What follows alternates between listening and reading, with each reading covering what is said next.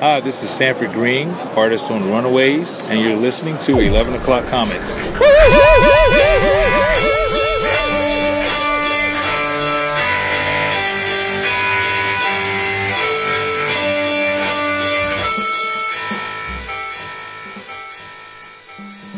Oh, that was spectacular. Good, right? Yeah, nobody's stepping on you, free and clear. You got the, the word from the control tower to go, and you just went. You just took it. It's, there's, two times in a row nobody stepped on. I know. It's sad, though, isn't it, a little bit? It's it, it hurts a little bit. Yeah. It absolutely does. What's up with that shit? I just, I just, you know what? I, I hope whatever demons he has to work through, he, he finally slays them so he can be back with us. It's the uh, demon in a couple of alcohol. That's what it is. The demon alcohol. He's got to crawl out of the bottle. That demon in the bottle. Crawl out of that shit and get back to your buds. We miss you. Stupid Hello. holidays. I, I, yeah, I mean, hey, if if it gets to if, if it keeps him off the streets, and I'm I'm I'm happy about that. I know he um he has his friends that that that he sees every so often, and and it it it kicks off the summer, it ends the summer. It's it's It's I- bullshit. It is what I- it is. It's it, he's not with us, so I'm not going to say it doesn't sting. But you know, I earlier today we were, and I, I may still be. I would normally, if we had remembered to bring food for Onyx, I'd probably be driving home from the little shindig right now. We we had to leave early because Onyx had to eat. So um, I was at What the hell, can he cook for himself? Jesus. Come on, man. She doesn't have that ability yet. She's not tall Oh, enough that's to reach that's the- right. the- She. I'm sorry. It's okay. She looks like a he, though. He really does, right? It's, Yeah. it's crazy. She is just. I mean, besides that, that that low pressure shower hairstyle she's got going. Them eyes, though. right? And she and then when she lays on me, sometimes I don't know what end is what, and and it's it's because I have that problem with my wife. It's oh, But, I, but if it oh. smells real bad, I know it's the, the butt end. If it just stinks a little, it's the front end. Yeah. Oh, good lord! Hey, everybody. All right, oh, starting off in true style. It's 11 o'clock comics, episode 560. Yes, we are doing this for you even without Jason because that's how we do. And I'm Vince B. Whew, you are Vince B. I am so glad you are here and that I am with you, and I am David A. Price. Yar. I love the crickets. I love the crickets. I have both windows in this room That's open. see that to me it adds just another layer of awesome to whatever we do because it's real. Verisimilitude. it's hey i it is what it is man i don't know when we move i don't know if you're going to hear the crickets at all or What, they I don't mean, got crickets there? so i'm sorry They don't have crickets there? they it's it's more of a city street than the the the, the backwoods deliverance type area i live in now Oh. Deliverance. so it's, it's, Speaking of uh, deliverance, oh yeah, if you're looking for comics delivered right to your door, there's only one place to go, and that's Discount Comic Book Service, dcbservice.com. One more time, dcbservice.com gets you your books for a fraction of what everybody else is paying. Unfortunately, the list of specials is still not up. What up, guys? Come on. But it will be soon, and you can rest assured that the discounts will both be deep and plentiful. There's many discounts. I can't wait. Once I hear that my book has been shipped, my box, and I know I'm getting a previews book in there, I'm like, oh, rubbing my hands. What am I going to get? I went through the previews this month. Last month was my biggest order of all time. This month may be my smallest order of all time. wow Yeah, well, not of all time. It's kind of hard to. The the large orders are special. The small orders, you know, there's a lot of wiggle room. I can get one book and it'll be my smallest order, but I would never get one book. But this time around, there's really not a whole lot in the previews that I want, aside from the singles. There's now i'm worried no, there's very little manga. Um, there's one. There's Captain Harlock Volume Three, and I think Doctor Stone Volume Two. But there's no Devilman. There's no um, dead, dead demons. There's no um, uh, Getter Robo. Like all the ones that they've been putting out on a regular basis, they seem to have taken a, a month off. So there's really not all that much in this. There's no collections from Marvel or DC that I want. It's terrible. What are you? There was, there was it's last month for for the August orders, which I finally got in. Um, it was it was a very very it was probably I mean yes there were months a few years ago where I wasn't ordering anything. This this this month as far as orders go for me it probably was my smallest amount. I mean aside from getting the previews so I can do the video for, for the patrons and um, which I still have to do the August one. And Me too. um, Wah, wah, wah. there were, uh, I mean, aside from like maybe the Weatherman, uh, Black Panther, the Terrifics, and I think like Deathstrokes, there was no Mage this month. Uh, last month there was, uh, yeah, I Hate Fairyland is wrapped up, so there wasn't there wasn't a lot from Image, DC, Dark Horse. So I basically. Um, and that was on purpose. It, there were definitely things I could have purchased, but I still there's a couple things I still need to support, and um, Yeah. I figure like like you guys convinced me that chances are I'll be able to to find these issues in the back issue bin. So I'm torn. There's a book coming out from Fantagraphics. Now, if you wanted to make a beeline right to my heart, what do you write about? Well, there's a lot of things, but the dead center of my heart, Warren Publications, right? yeah, There, there's a book called James Warren, Empire of Monsters: The Man Behind Creepy, Vampirella, and Famous Monsters by Bill Schelly, is coming out from Fantagraphics. Twenty nine ninety nine, two hundred seventy two pages, full color, six by nine. I'm torn. Yes, I want this book, but the treatment that some friend of friends of ours got received at Fantagraphics recently has Yes. has me a little bit put off yeah, on yeah, yeah, on, yeah. on getting this book. Um, I, I I I really love what Fantagraphics does, and I, I I would like to support them. And this isn't me just taking a stand. Well, maybe it is me taking a stand, but when when you're not nice to somebody who I love, I kind of Mm-hmm. turn it around and you know what? Fuck you. I won't order your books. right. Um, am I hurting myself? Maybe, because it's going to be really hard for me to stay away from this book. I mean, I I don't know. I don't know what to do. I don't know. I, as of right now, I'm not going to order it, but we'll see. We'll see what happens. Well, sometimes you know you just kind of have to take a stand for Yeah, what what, what, what you believe. It's true, and it's been happening a lot. I mean, in social media, we see it, right? Yes. and initial and it all depends whom the target is right if if the target is someone you're not really all that interested in you're just like hey, yeah whatever okay and you you move on but when the target is something you connect with and then you got to dig deeper it just Yeah. seem, it seems like you unravel this this morass of he said she said here's some data from the one side here's some data from the other side and you can get sucked into these things.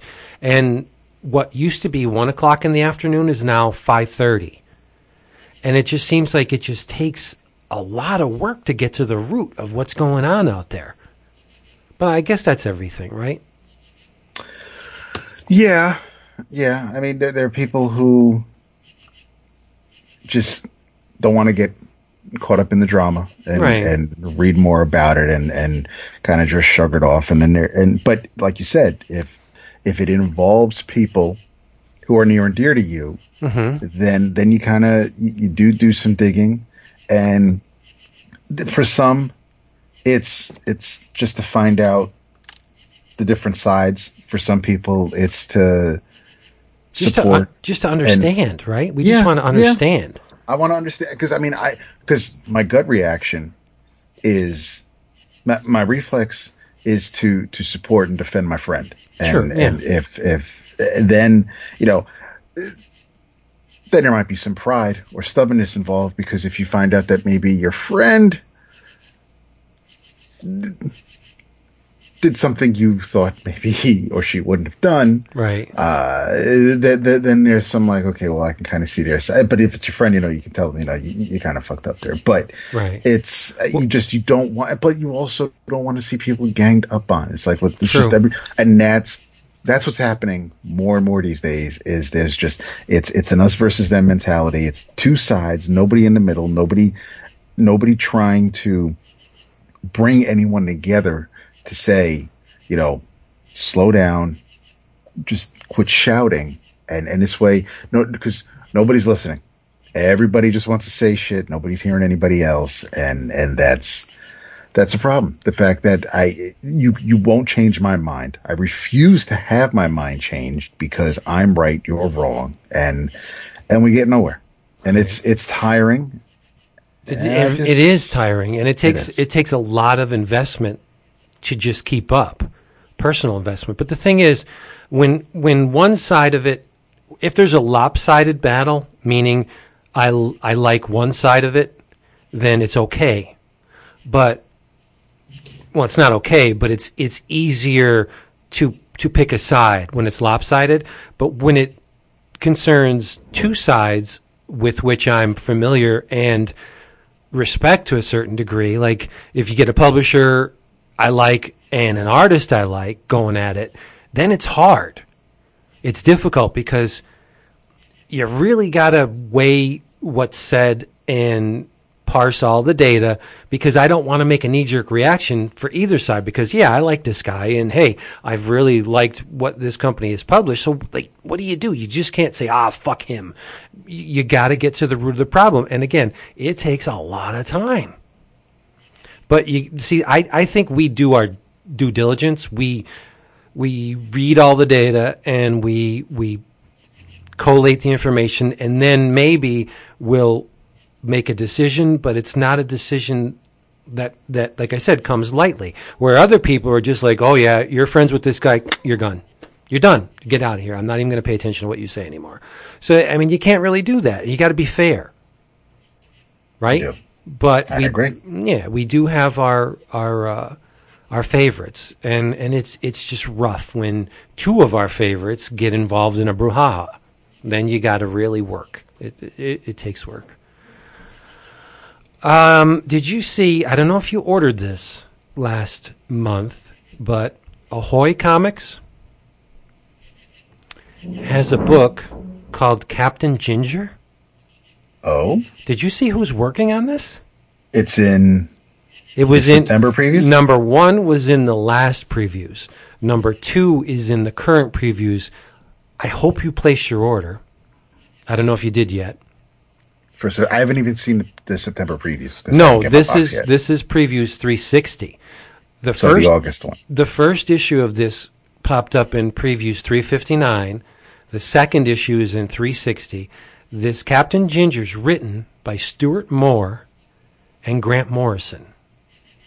Grant, Oh. Grant has contributed in, contributed in some way.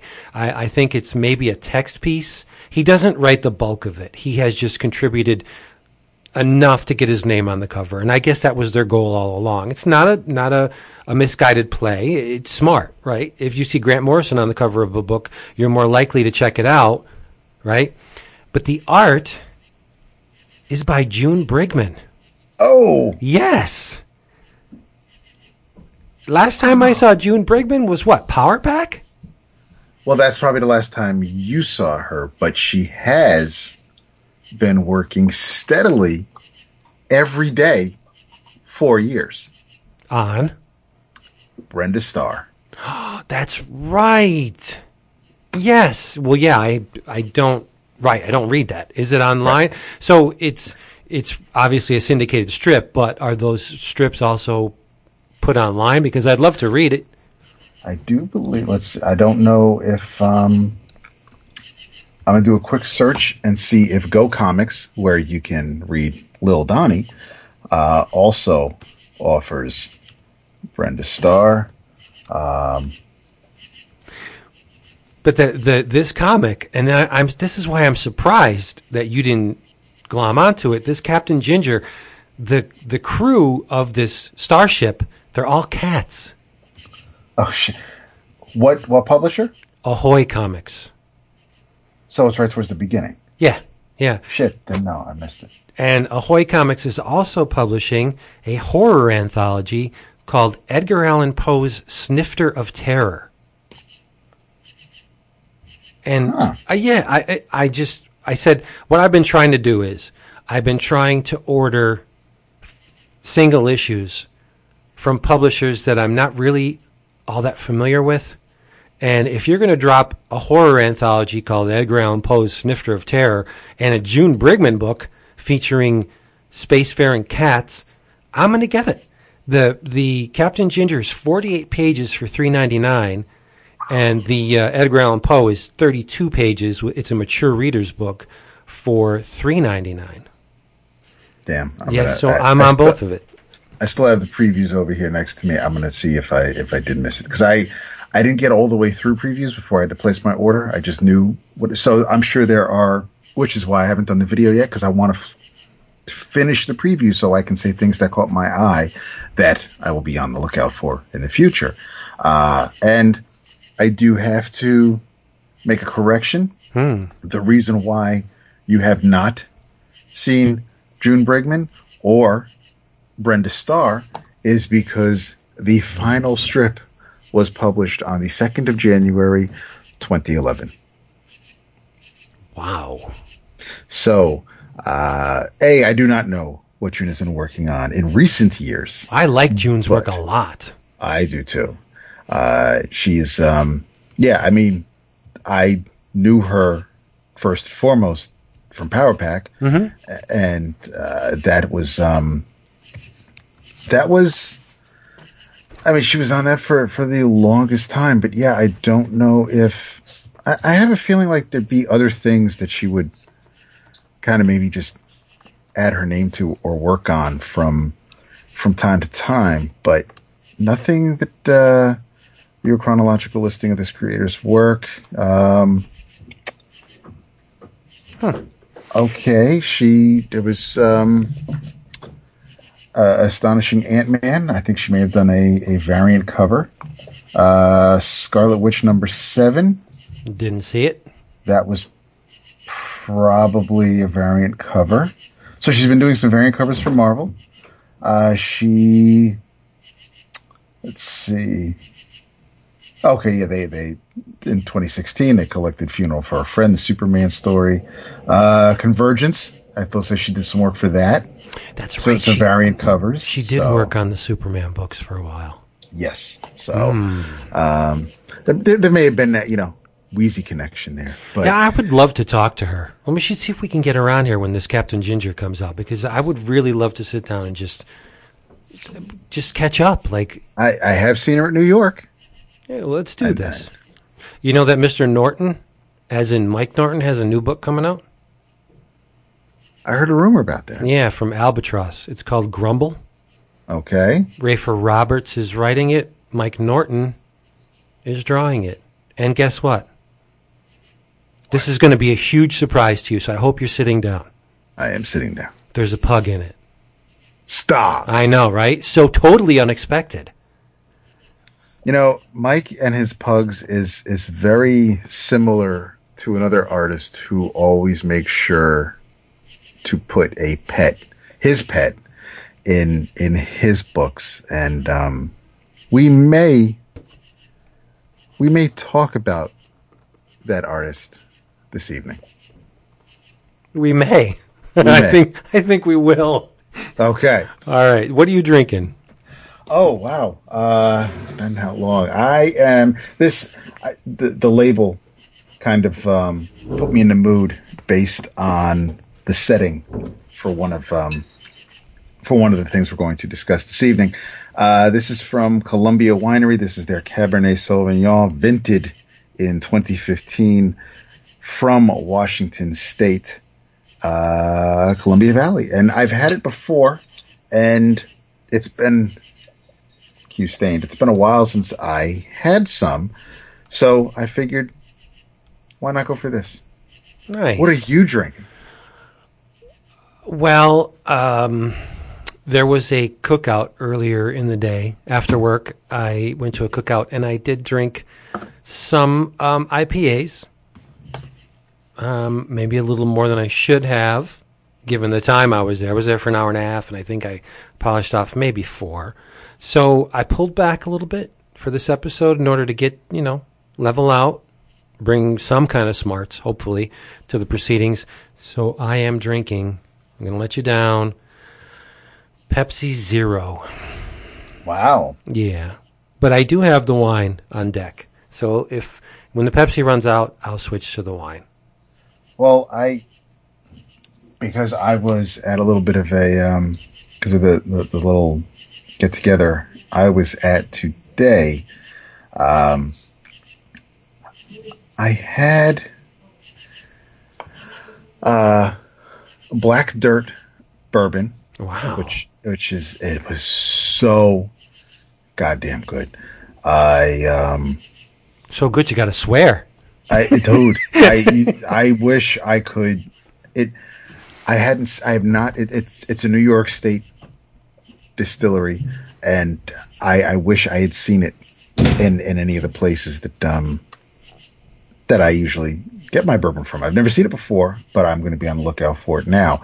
Uh, but after I had a glass of that, uh, the friend of a friend, the friend's house I was at, his his longtime friend brought a growler, and um, I believe it is um, it's from Rogue Brewery, and it is called uh, Dead Guy Ale, Mm. and it was rather tasty. the The color looked like iced tea, so it, I mean, right away, like it looks crazy tasty and, and thirst quenching. And it actually was a a pretty damn tasty beer. So, and unfortunately though, since I had the bourbon first, I was fine with the bourbon. Uh, Jimmy, who had the Dead Guy Ale, he had the bourbon after he was drinking the beer he brought, and um, I don't think it mixed too well for him. He wasn't he wasn't a fan of the bourbon, and he's generally a bourbon guy, and not that my I'm I'm I'm not the arbiter of what good bourbon is. I'm just a, I was a little surprised that based on what he already does drink as far as scotch and whiskeys, that um or scotch and bourbons, that he didn't think this was any of it. But whatever. Was the dead guy ale dark? it is it's it's um you know what I'm going to Well, slack it to you. Okay. It was it it looked like it wasn't it it's I mean not not dark in the sense that it was a um it was a stout. Um but he was also talking about the Jameson makes a, a bunch of um they they started doing this their their, their scotches either aging them in bourbon barrels or um beer uh, so they, they, they have an IPA, they have a stout, so they have a whole new line now. And because I'm not really a beer drinker, I haven't tried the IPAs, but I've heard good things. So maybe maybe I'll I'll try to find a bottle and, and I'll bring it for when we're hanging out next month. Because if it was dark, I would call it Dead Girl Ale in honor of uh, Elisa Lam. You hear about that story, Elisa Lam? No. Yeah, she. Well, it's it's a strange, a lot of strange circumstances. She they found her dead in a water tank, in a water tank, atop uh, Cecil Hotel in downtown Los Angeles, and there's video footage, surveillance footage of inside the hotel, and she's getting in the elevator and she's pressing buttons and she's looking out the door like if someone's chasing her. She's visibly distraught and um, there, there's this th- this thing that has sprung up around um, her her death, where if the, in, they say if you press a certain amount, it, it's I think it's a Japanese thing. If you press a certain sequence on the elevator, like if you go to one floor and you press another number and you go to another floor and you you can enter another dimension. It's weird. investigate this. Elisa Lam. It's it's it's fascinating. But long story short, how did this frail, young Asian girl end up inside a water tower, naked, dead? And the th- the reason why I say about the the the blood, if it was dark, was the people in the hotel were complaining that the water tasted funny and that it was actually black at one point. So Huh. that that's what triggered it. That's my sardonic sense of humor, where you know this poor girl died, but hey, let's call this beer, you know, dead girl ale, just because it's dark. See, that's where my mind went. Sorry. We have a theme for this episode, and I think y'all are gonna like it. And kudos to you because I, I, I really do. It was we could have just rolled with a regular episode where we're just going to shoot the shit, but um, I like that I kind of had to think on my feet and and throw something out to you. And uh, And it's Well- something that I've never read. is it serious? Are I've you never serious? read it, That's no. crazy. No, never read it. I I'm a little surprised. I'm well. I'm Well, not I- surprised, but I'm a little surprised. But please, well, hold your sur- hold your uh, surprise because I haven't said whether or not I liked it. I know. I know. I, believe me, I've already braced myself. But for not because I did like it.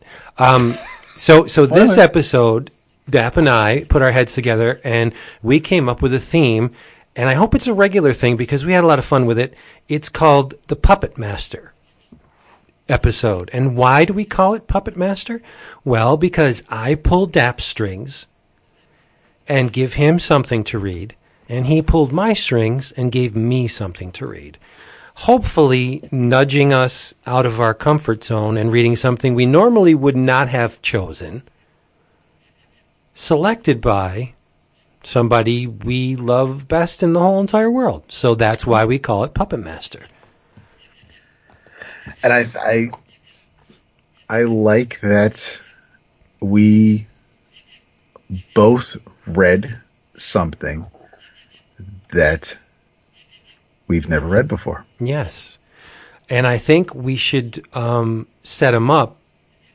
Not, I'm not going to set up the thing I gave you to read. You're going to set it up, and I will set up the the book that you gave me to read. And here is what we've selected. Dap chose for me the Ray miniseries, written by Jack C. Harris, pencils by somebody named Joe Quesada. I don't know. He may or may not have a future in this business. Um, inks by Art Nichols, and the color art by John Cebollero. And I picked for DAP two things, but there's conceptual continuity here. Yeah. Uh, Chamber of Darkness number four, which was published in 1970, not the whole issue. There, there's a story, the last story in the anthology is called Sword and the Sorcerers, written by Roy Thomas, with art by Barry Windsor Smith. And then from there, he catapulted into Starr the Slayer, four issue miniseries under the Max imprint for obvious reasons. You'll you'll see why once we get into Oh, it. Uh, written by Daniel Way, art by the amazing Richard Corbin, and color art by Jose Villarrubia.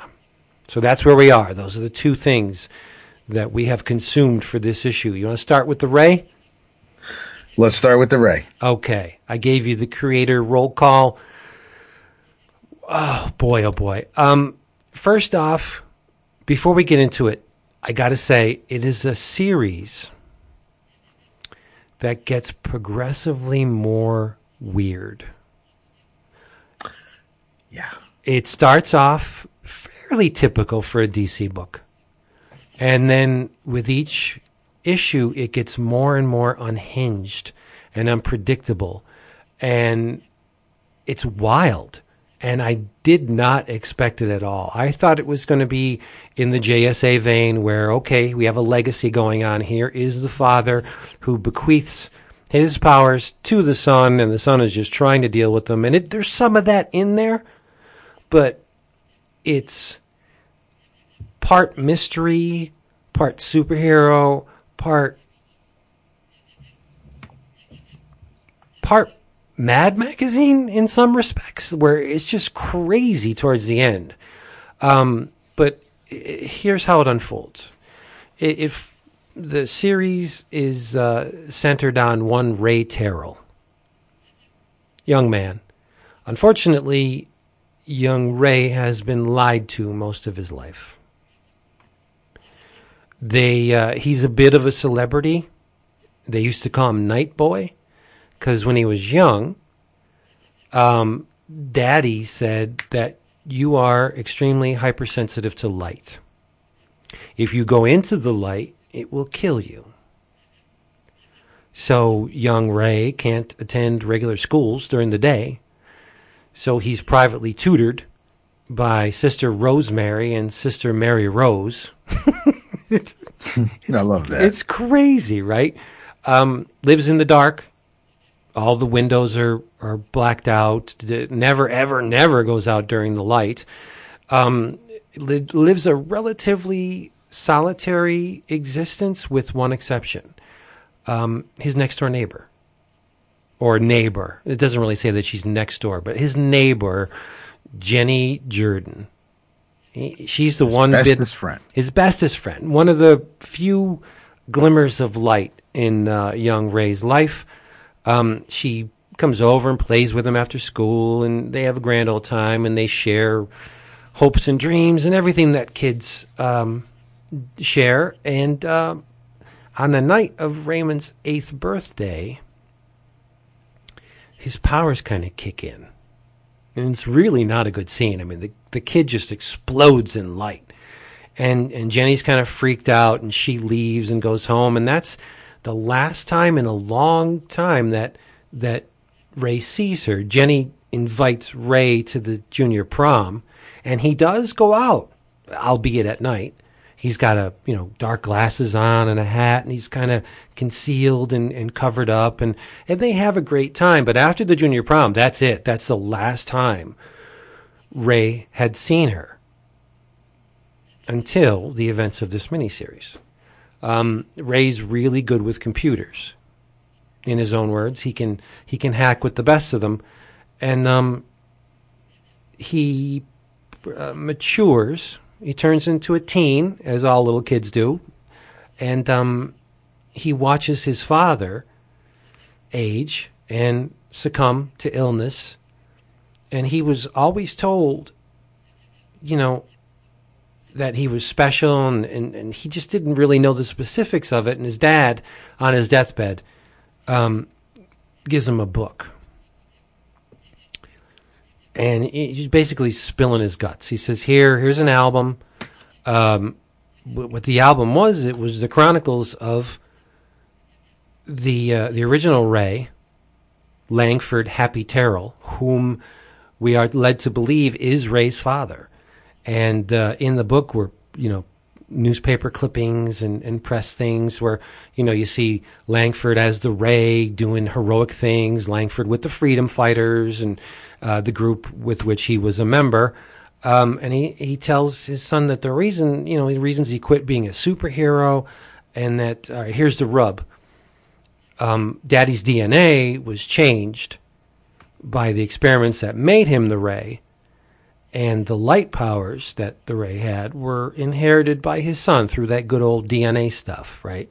And and Langford supposedly could control his son's output by absorbing the excess light energy. When when young Ray was born, doctors were like, "You got to get in here because there's something wrong with your kid." And the kid is brilliant, blazing light, and and Ray's like, "Oh no!" And he grabs the kid and he absorbs the light, and the kid's relatively normal to the eye, but we all know that that's not the case, right? Um, so he kid, kept the kid in the dark for years um, under the cockamamie ruse that young Ray was allergic to sunlight and had to live sequestered in the dark, and it, that's that wasn't true. Ray has he can go out in the light. It's just that he can't control his powers, and bad things would happen. He just needed someone to to direct him, to to fine tune him, and that's where cousin Hank comes in. Cousin Hank's a weirdo Y- yeah, don't you think? I mean, he's he's got this whole elvish Elvis. He reminds um, me of the Johnny Depp character from Crybaby. He, he, Oh, I love he's kind of like a greaser who just he's, he's a little bit based on the leather jacket and and the pompadour, and it's he's just See, I don't see Crybaby. I, I see Ford Fairlane. I see Andrew Dice Clay in him, a skinny Andrew Dice oh Clay. I didn't I didn't I didn't find him as as um don't as say annoying as it. Clay. Oh, he's, d- d- Dice is not annoying. Are you okay? We're I- not. We're not. We're not going to go down this road right now. Di- Dice was great, but then I then then you know then then I turned seventeen. But no, please, I, I just we don't. I I cringe when I when I when any of his routines come on now. I just they're just. It was fine for that that era. I, Hickory but dickory yes. yeah, I, I get. It's like I I. It, there's some things where it's like I I really. It, I'm not almost, saying he's a master. Kick myself for, for, for laughing so hard at some of the things he did back then, but Oh. but I'll I'll I'll watch The Adventures of Ford Fairlane anytime. My hit, I just I love that. Uh, I don't want to say love. I've enjoyed that movie too many times to mention. Yeah, it's but a fun movie. Um, but uh, so um, Hank pops up at Daddy's funeral. Um, young Ray is is obviously distraught. He had, he's burying his dad, and and pops. Uh, here comes Hank with the pompadour and like like Dap said, and and they they kind of they're cousins, and they kind of have this weird bond going on. Like they're they're very dissimilar personalities, but that's that's good because they they kind of work well together. And um, Hank seems to know things about Ray, you know. yeah, And, and um, it progresses, and, and Ray says, "You know what? What am I doing? I I gotta find Jenny. I miss her. She was, you know, a bright spot in my life, and and and I, I would like her back in, in my life, and I I just gotta find her." So he does some hacking because that's what Ray does. He's good with computers, remember? And and he finds out that she works at at a bank in Philly. And so he goes out in the day. This is Ray in the day with a funky jacket, and um, he he arrives at the bank just in time to witness a bunch of masked thugs kidnap Jenny. And Ray kind of sorta rescues Jenny, um, only to be crushed at the revelation that she's married. She's not, but that that comes later. It, the, the basically the whole thing was a setup to to knock young Ray off his feet to kind of dissuade him from pursuing Jenny and to go in another direction. There, there's somebody behind the scenes that um, knows of uh, the lineage, knows that um, Ray is the son of the original Ray. But as the miniseries progresses, we find out that Ray's daddy was not the original Ray. The original Ray comes to young Ray. We'll call it Daddy Ray. The Daddy Ray that was in the Freedom Fighters actually comes, pops in to young Ray's reality and says, "You know what? I'm I I need help." He he's he's is it another dimension? Uh, is it um, we're not quite sure with the end of the first issue just where this other Ray is. Um, but long story short, um, Ray learns stuff. He he learns that he can send and receive thoughts with this new Ray. Um, they can communicate uh, telepathically because they are. It's kind of like the Speed Force, but it has to do with light, right? There seems to be a, a, a an energetic bond between the two that um, they can share this this mental information with with each other, and um, he also learns that his father's not dead.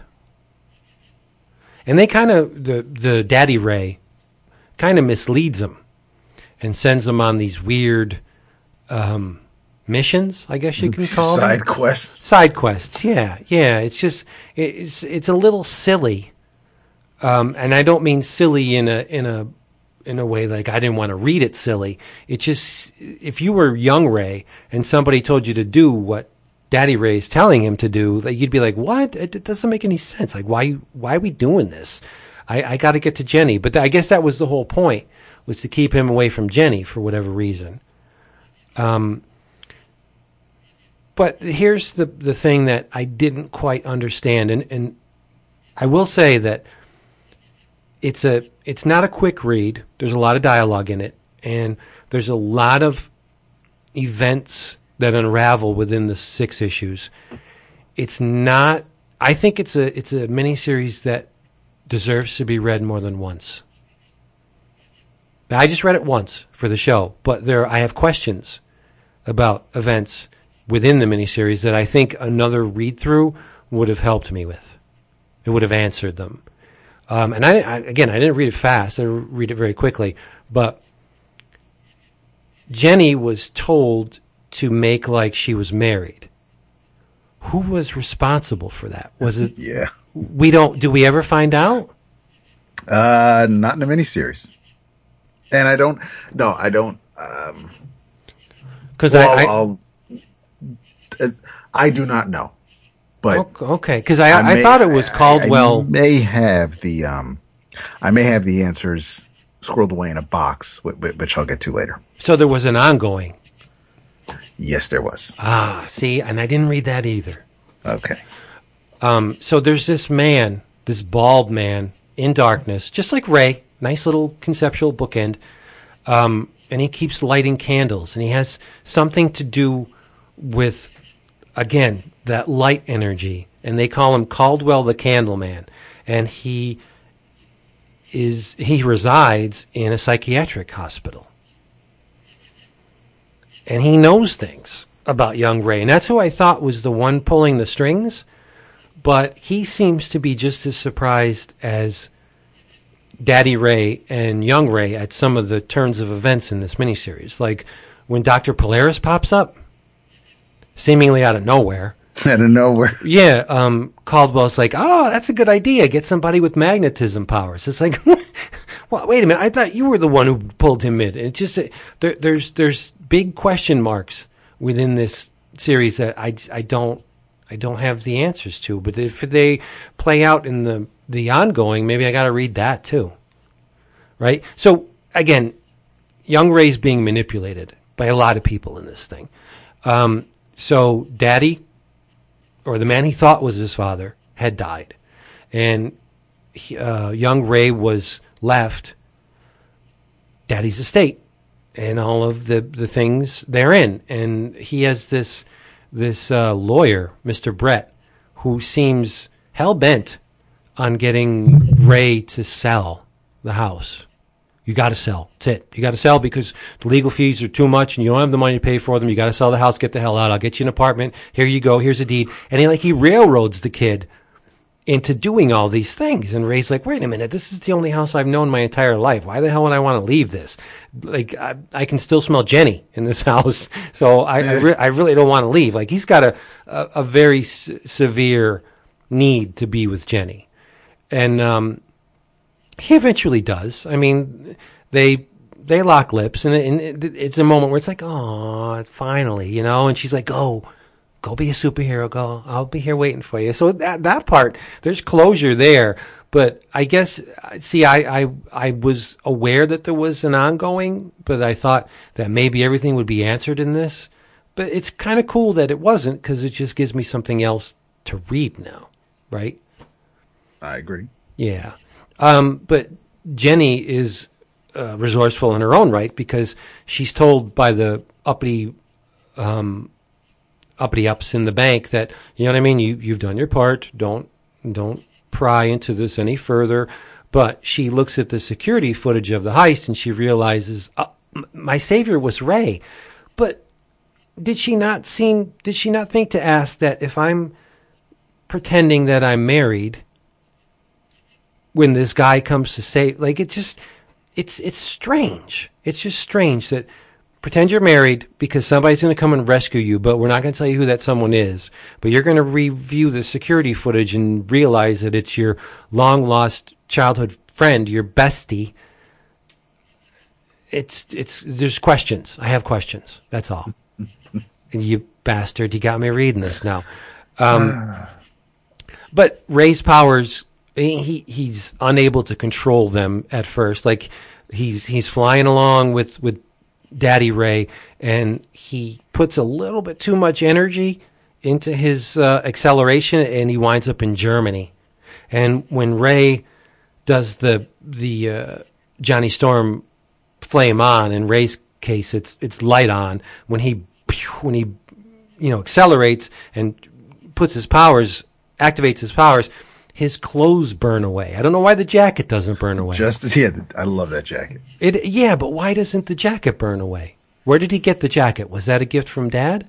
I'm guessing. He, he Since he shows up, I mean, it starts off wearing it right at the first page. Right. So. Yeah, he has the jacket. The jacket doesn't burn up, but his pants and his shirt burn up. So he's he's a, a naked guy in a really cool jacket at the end of every one of his escapades. So he he blasts over to Germany and his powers, you know, sputter and he ends up in, in water and he's he they think he's a pervert.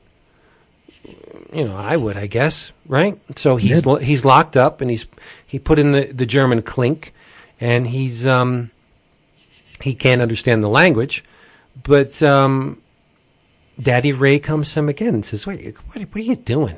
We got to get out of here. Come on, come on."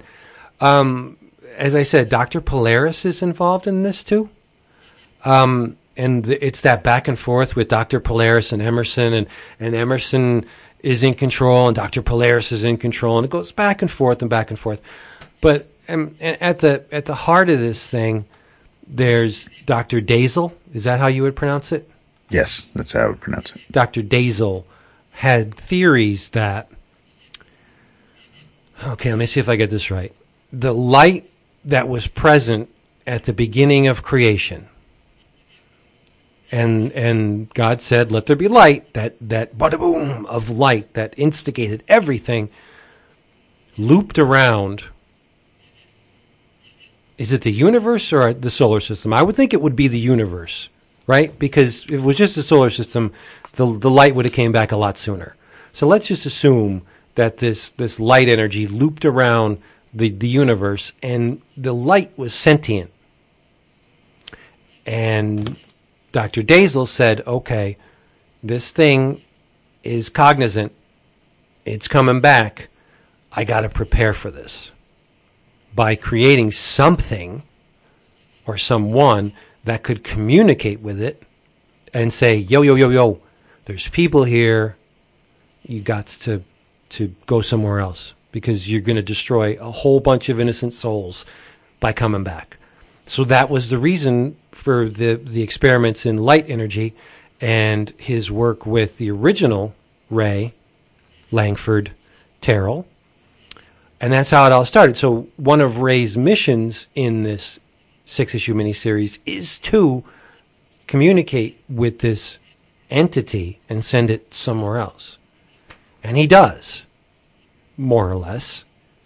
Um, in in the sixth issue, it, it's it's a there's a great double page spread of this massive ball of light, and you see a little little teeny teeny tiny ray, just a speck. Like you get a, a really good conception of scale with this thing. Like it's massive, right? Um, all said and done, I thought it was a lot of fun. Yeah. It's a cool miniseries, but um, I mean, a lot of the fascination for me was knowing the fact that you loved this character. I love this version of this character. Right, you love young Ray. You know, and and this is a this is um, I forgot to mention that this miniseries is a massive retcon because the the original Ray was pulled into the DC universe through this, right? Right. Because he was never a member of the Freedom Fighters, was he? I mean, the the the, the original Ray had comics published uh, outside of DC. But when when the character was pulled into DC, they retconned it that he was a member of the Freedom Fighters, right? Um, Because I don't I think don't- the I don't think the original Ray comics were published by DC. But none of the freedom fighters. No, they were. They were.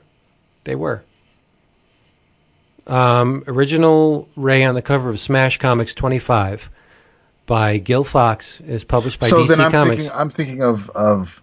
Um, I'm thinking of the characters like uh, Phantom Lady yes, and Uncle Sam.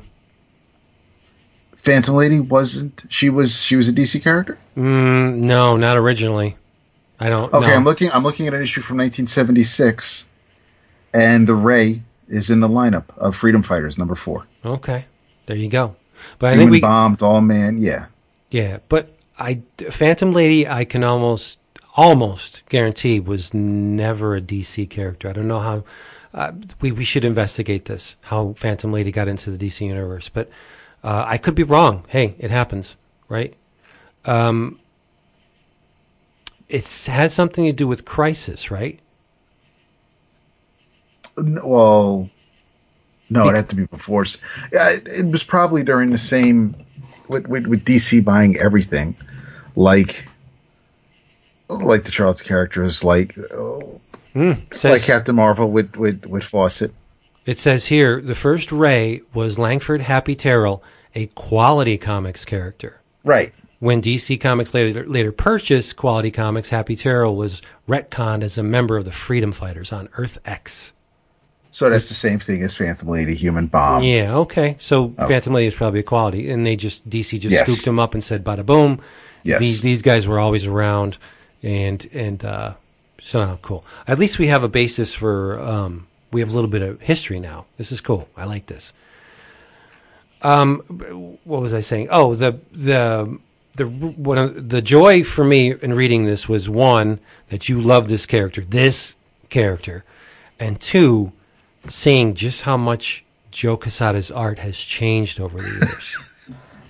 and he didn't he really didn't draw the last half of this series he did some layouts but mostly art nichols did the the pencils and inks um, he did the heavy lifting in um, he did pencils he was credited as pencils and inks in number six and in number five he's um, Quesada is layouts nichols is finished art and then i think in issue number four uh, Nichols has to. Um, Quesada does pencils, Nichols does inks, and but pages twelve through twenty-two finished art by Art Nichols. So Joe was because there's a there is some quality content in this first issue. Joe went balls out with with with packing every panel he could with as much as he could, and the facial expressions. Uh, Joe went he went crazy in the first issue. So, without knowing anything else that was going on in his life,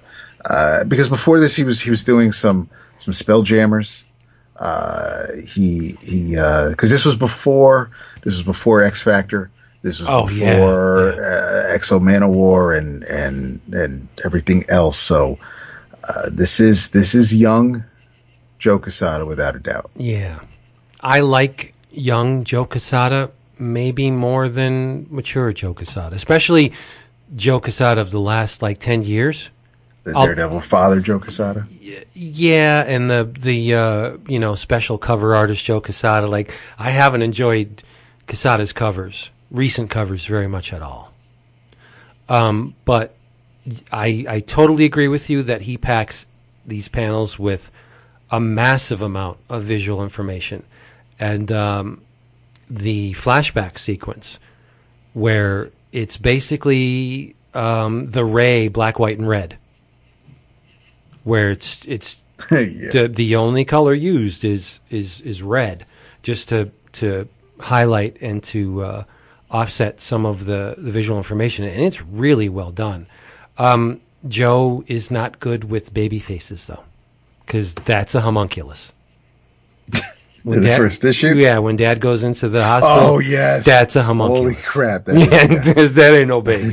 that's Right. not an attractive baby. No, at all. It's, Holy it's true, but I mean, let's It's like, why, let's is, why does your baby look like Winston Churchill? serious. The baby's Agent Cooper.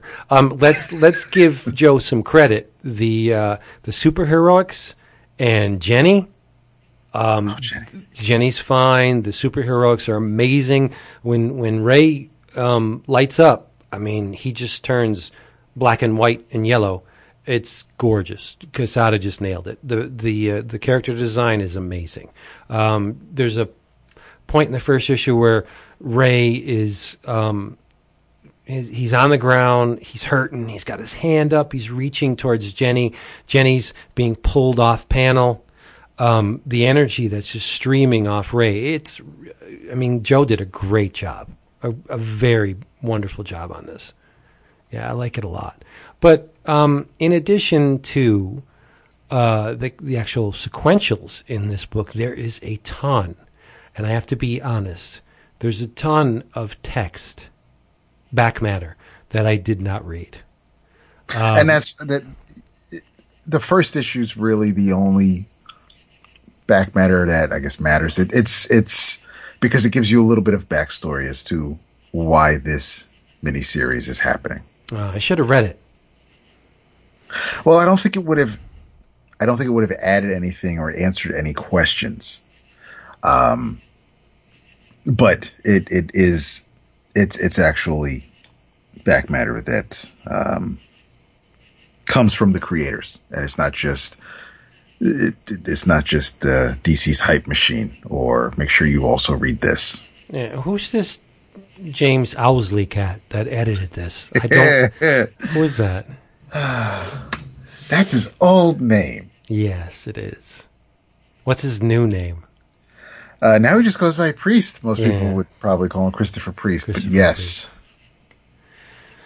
This guy. I mean, you know, we tend to forget just how long Priest has been involved in comics. oh god, Yeah. he was he was the the Spider-Man line editor. Yep. He was the uh, he also wrote Spidey. He he wrote Power Man and Iron Fist, uh, the Falcon. He um, when he came back to Marvel, he did Captain America and the Falcon. He Joe grabbed Joe and Jimmy probably for things like because of reasons like the Ray.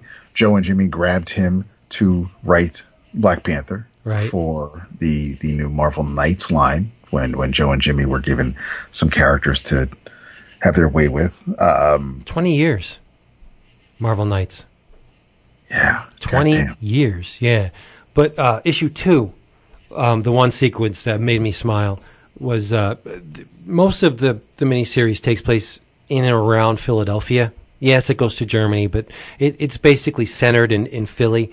And um, ray powers on and he's you know he's, he can't control it. And he comes down into um, Philadelphia's famous Italian market, and you see a street scene, and there's a sign that says Palmiati's Poultry and Ferrara's Fish Market, right?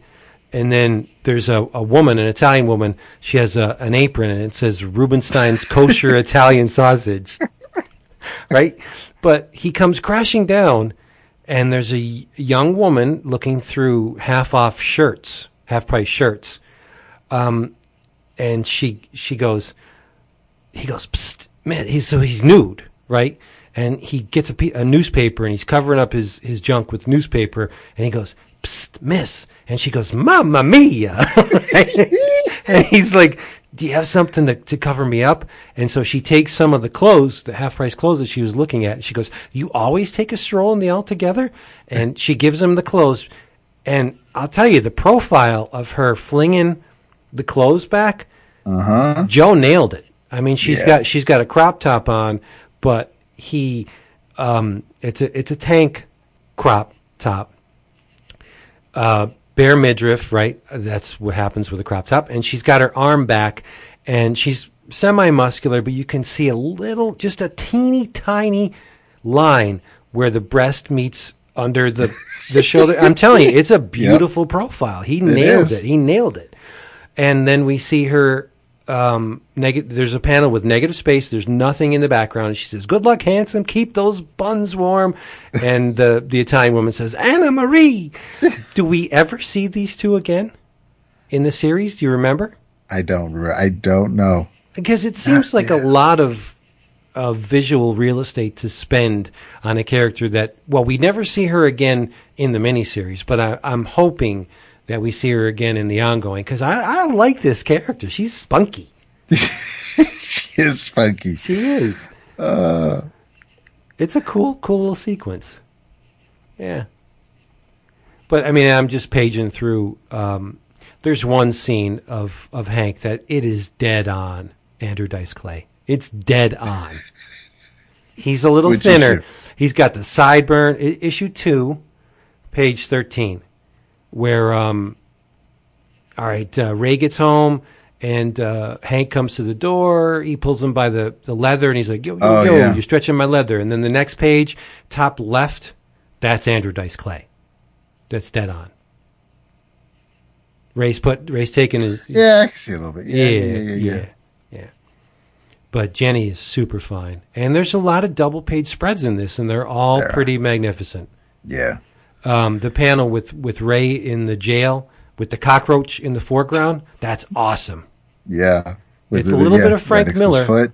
Thank you, Frank, for the, the, the shadow effect. Because let's let's be honest, that's where Joe got it.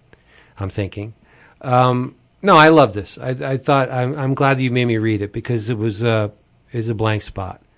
Um, and I, I I'll be totally honest, I wouldn't have chosen this to read if it wasn't for you. I mean, I'm I'm I'm surprised, but I'm not surprised that it's because it. I mean, depending on where you were, or what else someone may have been reading in early, because this this was published in 1992. Mm-hmm. Uh, what else was DC publishing? Chase, Mm, uh. Legion. Mm, So you know, so I mean, was in on some- those two. Yeah.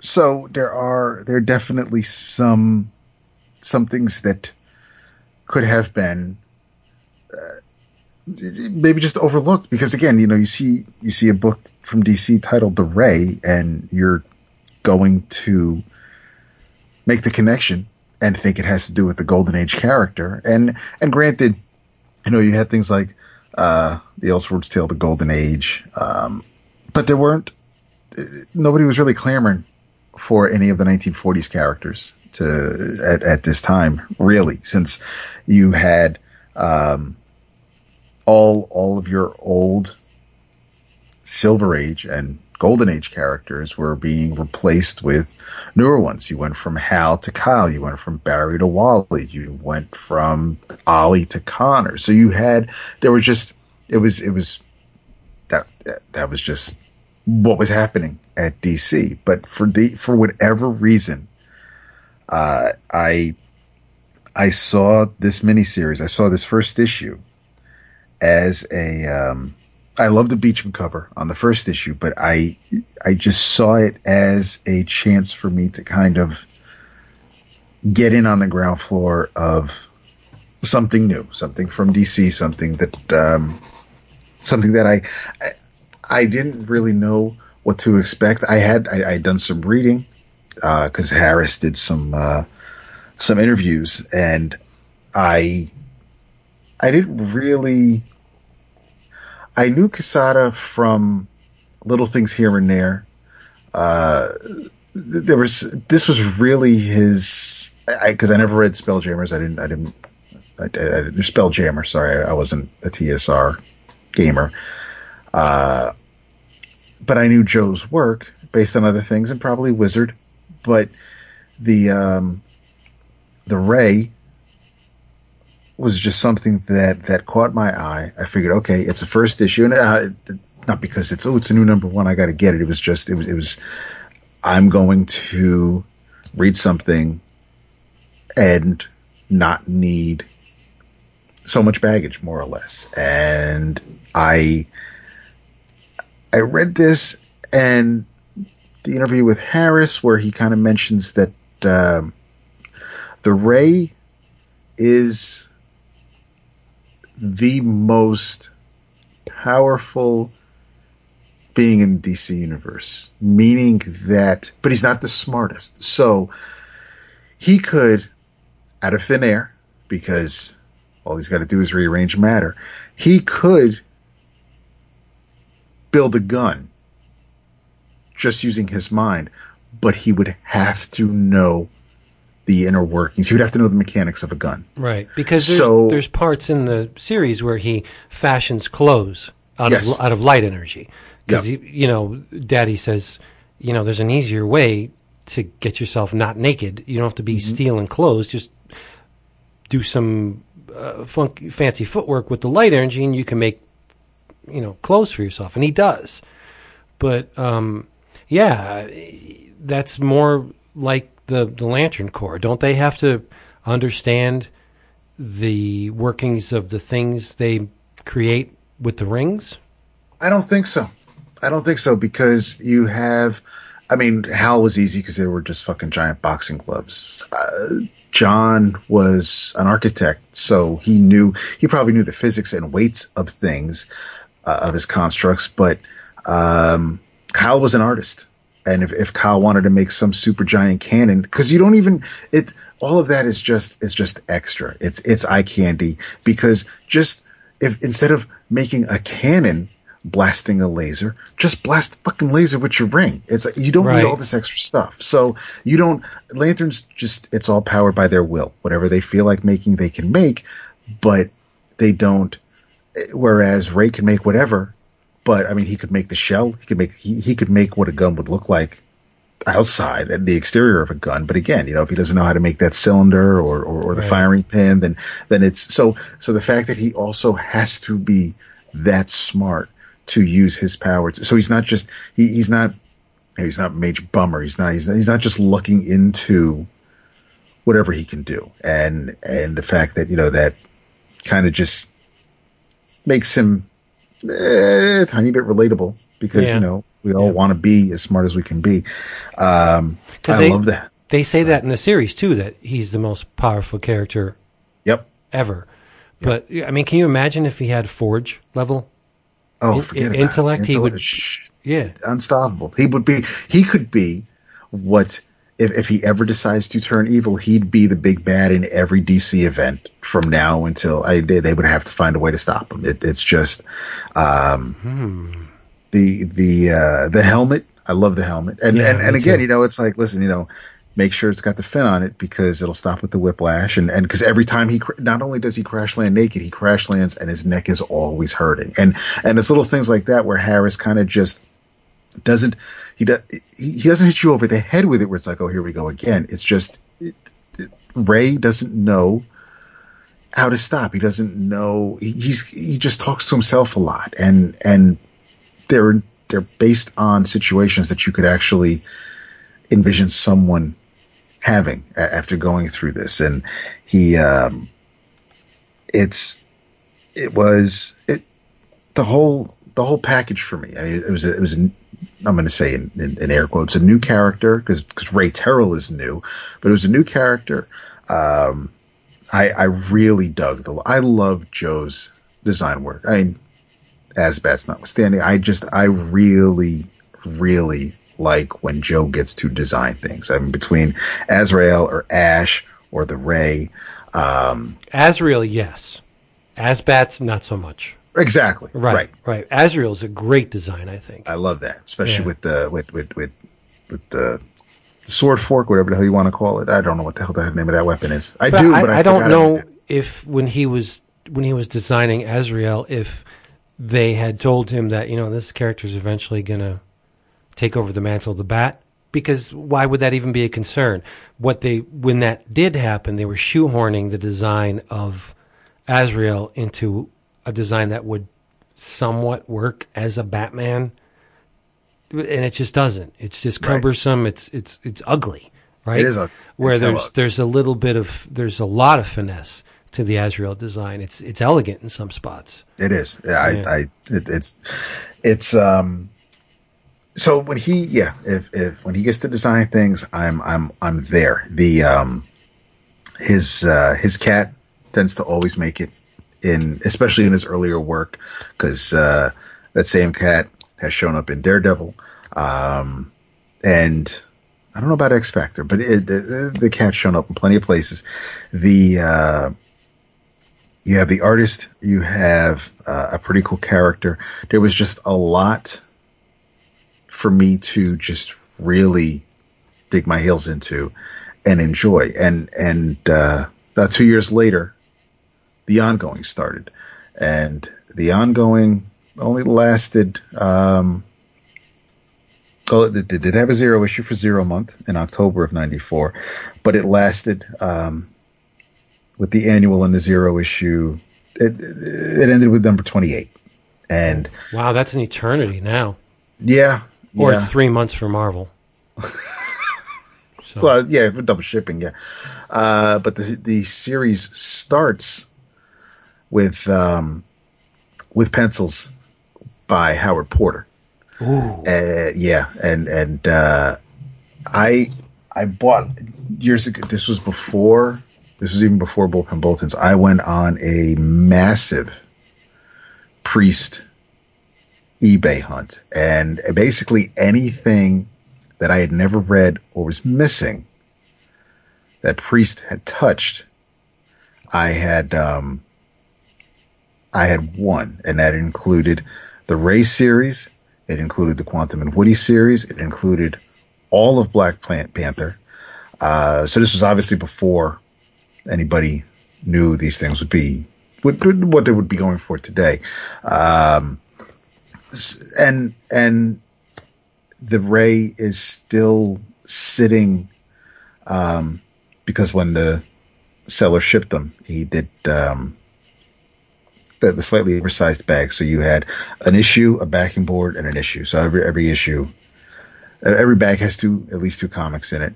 Uh, but I started reading the I read the first couple of issues and then just never got back to it and it was boxed up and moved around between a couple of different places. So I still have them. I will read them now, especially knowing that um, we're both fans of the character. Ken Bruzenak did the letters on the uh, on the series initially, but it's um, before you move on, the Uh-huh. two two books and a backing board. yep, That's that's how I bag all my books. I know. Yeah, Mylar's expensive. Yeah, it is. but the newer books fit, fit Oh, that way. Yeah, plenty of. I don't use the. Um, I don't even know what the what the designation is. Uh, Bill Cole has two sizes for current comics. There's a there's a current comic size and there's a standard comic size. They're about a quarter of an inch difference. I use the bigger one because you can fit you can fit two 48 page issues and a backing board in one bag. And like if you're bagging Valiant books, shit. I mean, they fit perfectly. You know, DC standard size issues, most most standard size, you know, 32 page books, they fit fine too in a bag with a board. And they're not touching. The only thing that they touch is this acid free board. Mm-hmm. So it's I, I don't have any any qualms with, with doing that. Is the board acid on both? Uh, is, it's only coated on one side, though, isn't it? It's not coated at all. It's it's it's acid free cardboard. Yeah. Oh, okay. okay. Yeah, yeah. Um, I st- we get to see the main man makes an appearance. Lobo I was waiting for that. shows up for. It's a great Lobo. It's a wonderful Lobo. The way his his bottom jaw comes out farther than his top teeth. I think that's great. It's like a little bit of uh, little dreadish going on. Only you know Lobo needs some dental work, but um, I, I think it's a great Lobo. And the the thing that there's a lot of different stuff going on here. There's a point in the sixth issue when Daddy Ray combines with Dr. Polaris, and you get this hulking, massive, dumbass, confused character. Um, there's the, the thing, the ongoing question of just who the hell is this Caldwell the Candle Man? Like, what are his powers? The the the sisters at one point they almost conjure Caldwell. Like they, they light a candle, Yeah, and, yeah. and the flame in the candle is Caldwell's head. Like this guy has some kind of light slash fire slash mystical powers that I don't understand based on this miniseries, and I think it's kind of cool that I don't get it because it's it's it, it, it adds a layer of mystery to this guy. Like what is what is his powers? Like he seems to be some kind of uh, mixture of you know, maybe the Human Torch and Doctor Strange. Like he, there's some mystical element to this guy that I I want to see more of him. So I'm hoping again that he's in the the ongoing. But um, six issues of lies, untruths, misdirection, psychodrama, especially in the last issue when um, pages um, negative space, just no backgrounds, where um, the ray uses Jenny's childhood flashlight as uh, a crux to. Well, I won't spoil it, but um, there are there are pages where characters, um, architecture, a lot of different stuff are drawn in just black and white line, just just black line work, not colored at all, and the ray is in color, and it's they, it's striking, it's beautiful, it's amazing. Um, those are some of my favorite pages in this thing. When he's he's talking to a young Jenny, and she's uh, she's just line, and that's it, and Ray's in, in complete color. I like it a lot. And that's um, you said that that's Nichols in issue six, right? Yeah, yeah, it's great. He he, you know, art went by the line that Joe had put down earlier, so it didn't make it look like it wasn't jarring. It didn't look like it was out of place. It um, there were little things here and there that you could tell that maybe weren't as fine or um, detailed as if Joe were to do it, but uh, Nichols kept it in the same area, and and uh, and I appreciate that, especially since since Nichols was kind of um, brought along from the beginning, and they didn't just like it. It wasn't it, it wasn't a rush or a deadline job, and, and they just dumped it on someone who happened to be walking by the office that day. Um, yeah, as, as far hey, as yeah, you come here. Um, because by now Colletta was passed on anyway. So you had the uh, the back matter in the first issue, first letter is by um, Harris, who was talking about um, a. Uh, upon hearing my request to work on a new project, Jim Owsley brought forth the current status sheet of DC characters. As I ran my finger down the list of characters Jim was developing, I stopped at the name of an old friend. Because back in the 70s, I had edited a number of issues of the Freedom Fighters. This group of former quality comics characters included Uncle Sam, Doll Man, the Human Bomb, the Black Condor, Phantom Lady, and the Ray. Um, so, Kismet or Destiny, Fate, what have you, brought um, brought these two together. But what's interesting is that Owsley, as he was known at the time, he um, he says the Ray is based, or at least this incarnation, I guess, the Ray is based on an original concept of mine called Avenger.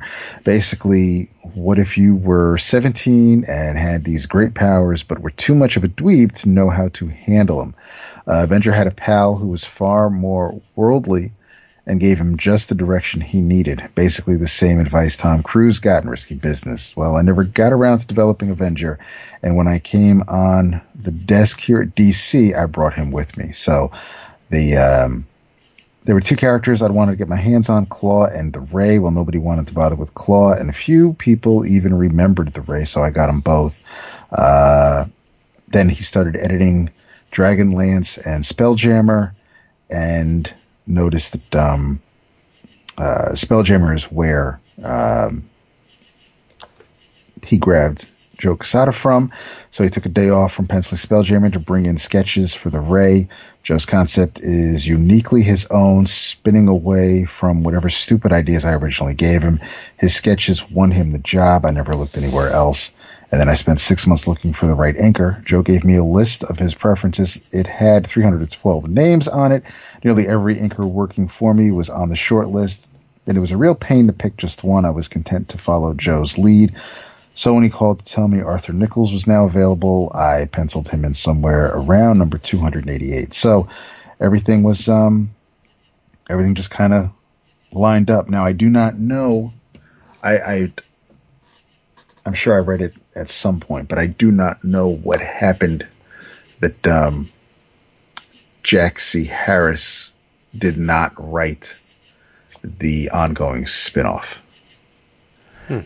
But um, it could be it could be scheduling. It could because I mean, if it, we're, we're, we're talking about this this finished in 1992 and uh, the Ray, the first issue of the ongoing, has a cover date of May 1994. So I'm not sure why there was a a lag like that, but nevertheless. So the um yeah, I just I, I don't know I, I don't reread this series as often as I reread others, but um the look, the design of, of the character is just I it it's it's as striking to me and and I enjoy it as much as I do the um the blue deep sea camouflage from Aquaman from from the uh,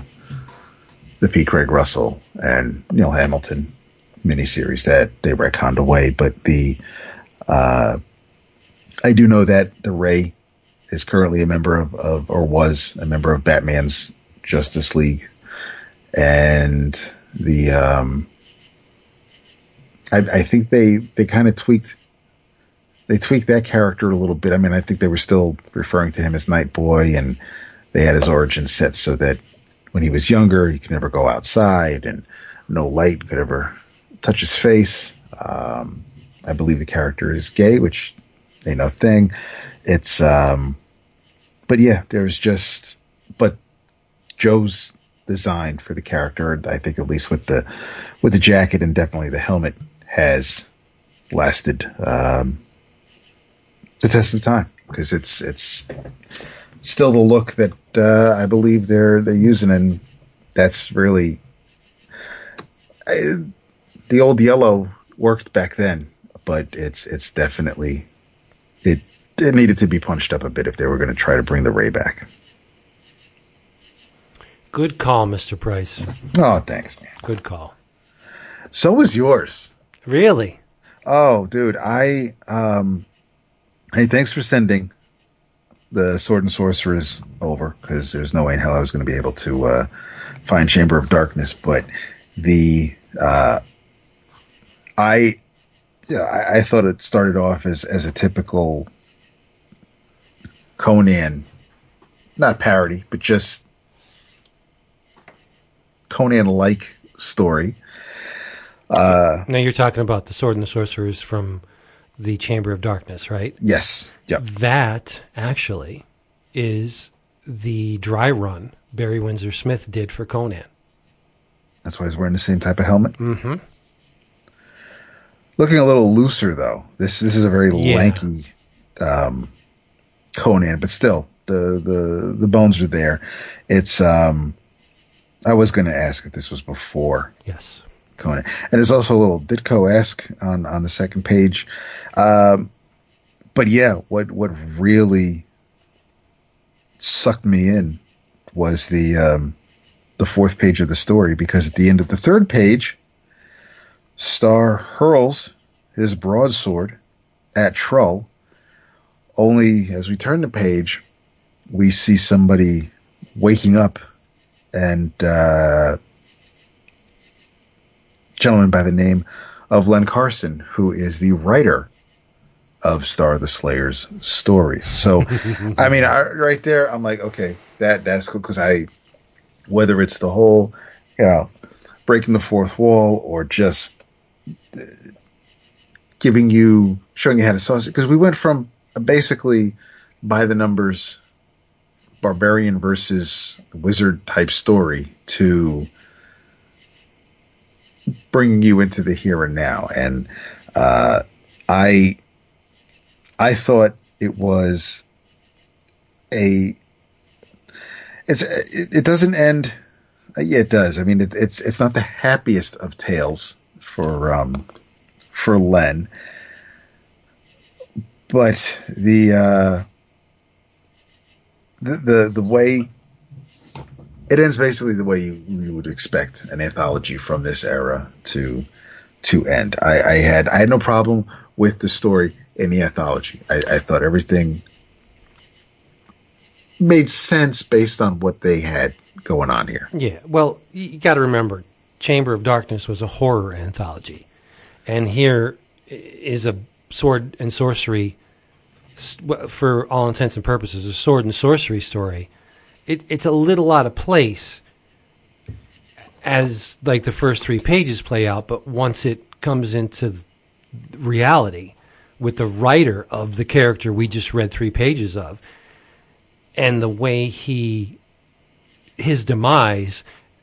I, I mean, so it was fair game for a horror anthology. There's Yes. a hor- there's a horrific element to it, but you know, if Marvel didn't have a sword and sorcery anthology back then, um, they they did have uh, Savage Tales, but that only was one issue, and then it went away for a little while, and then it came back.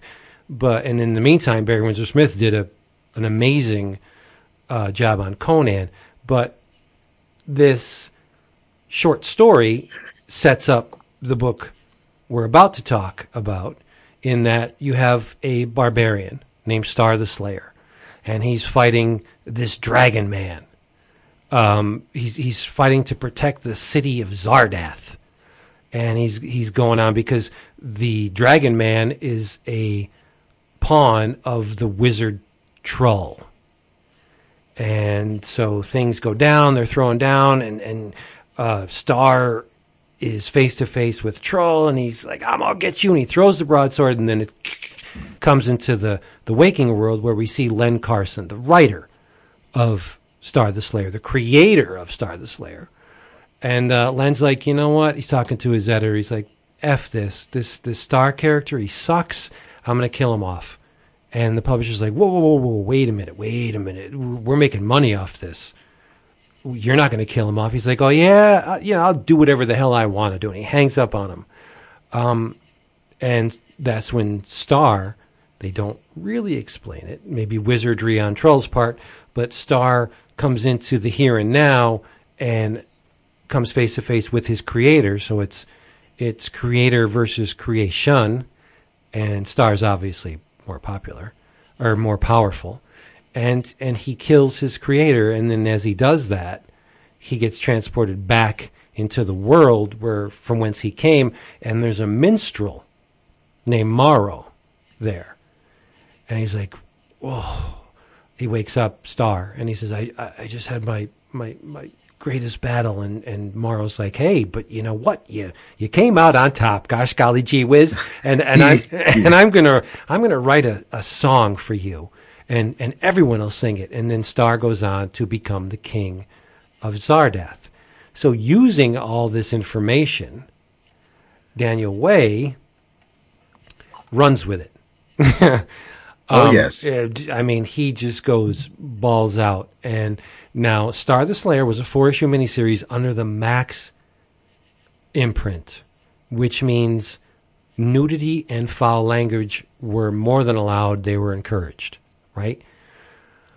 Um, I've read a lot of Max books. You know, the, the, the Punisher stuff. Um, Corbin, well, Corbin did a lot of Max books himself. He did the Cage, Cage, yeah. miniseries. He did H.P. Lovecraft, Haunt of Horror. He did Edgar Allan Poe, Haunt of Horror.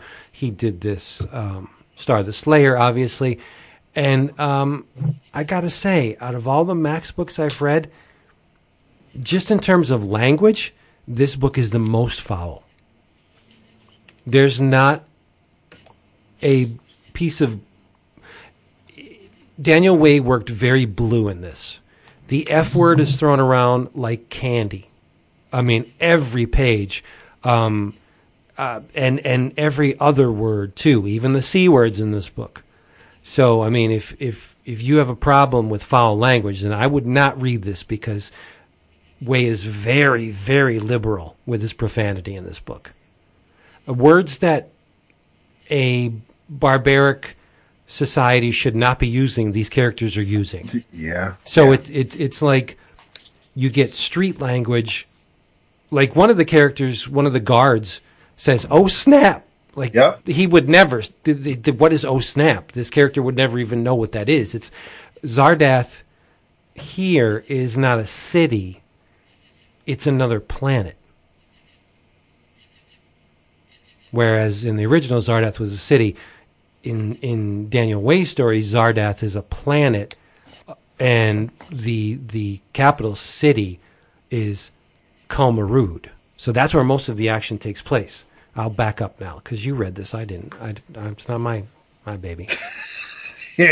but I, I will say before you before you get into it, and and I'll answer it at the end.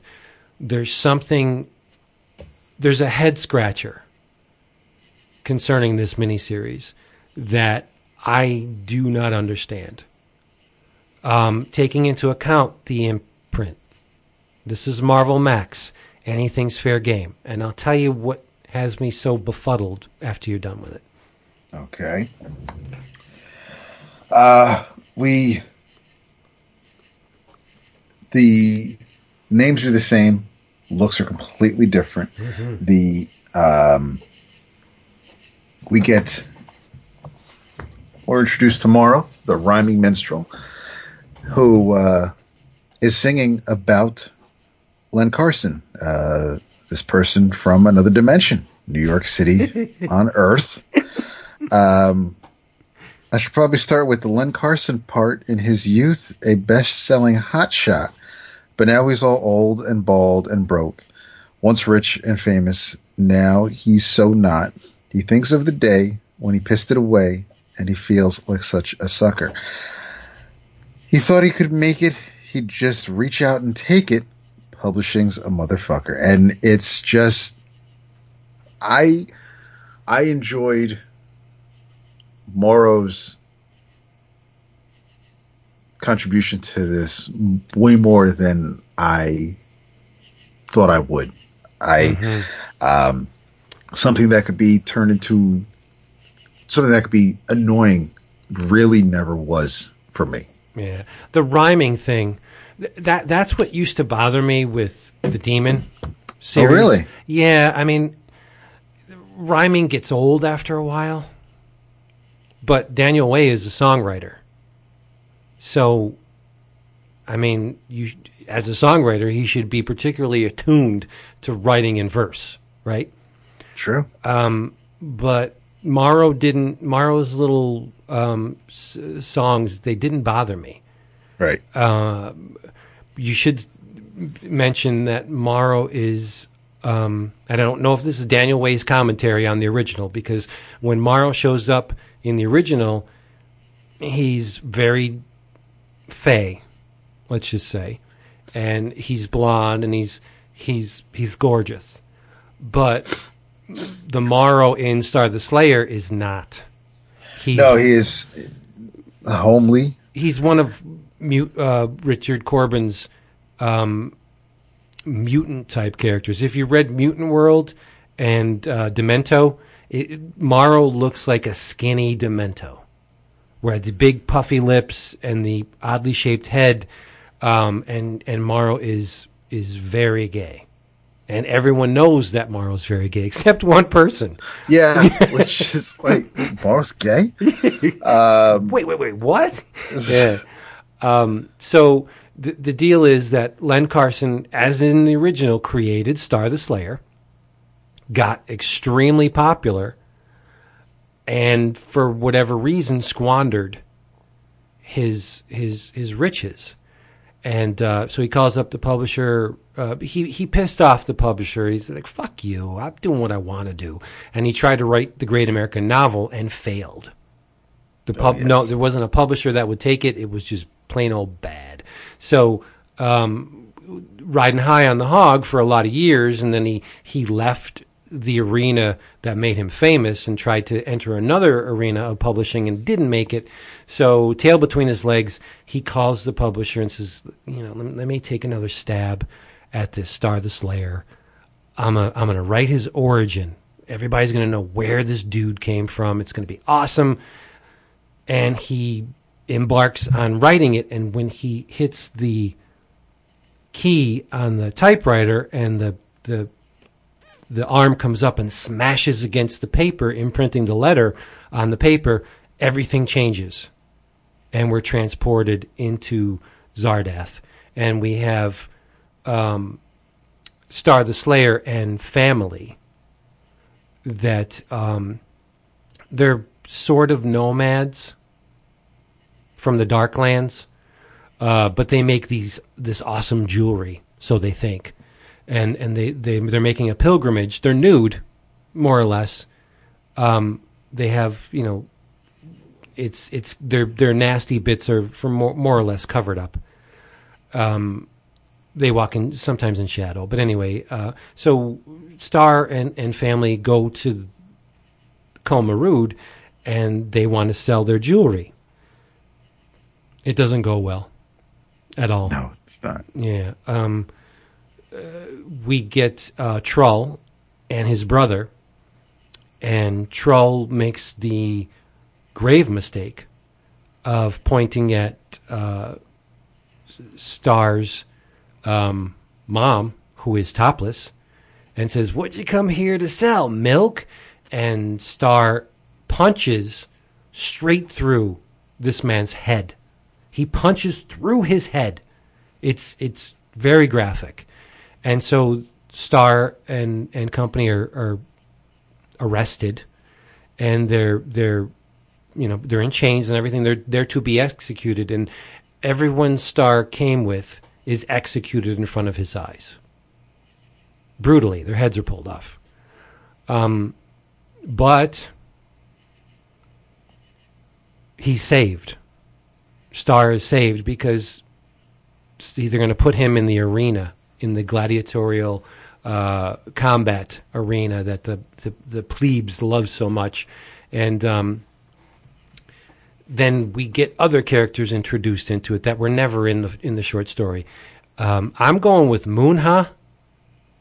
Do you say Moonja or Moonha? I'm thinking Moonha.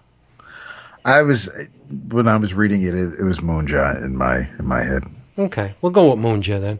Um, there is a female gladiatrix named Moon Moonja, and she seems to be fairly high on the chain of command. And she takes a shine to uh, to Starr, and she's like, "No, no, no, no, no, get him in the arena.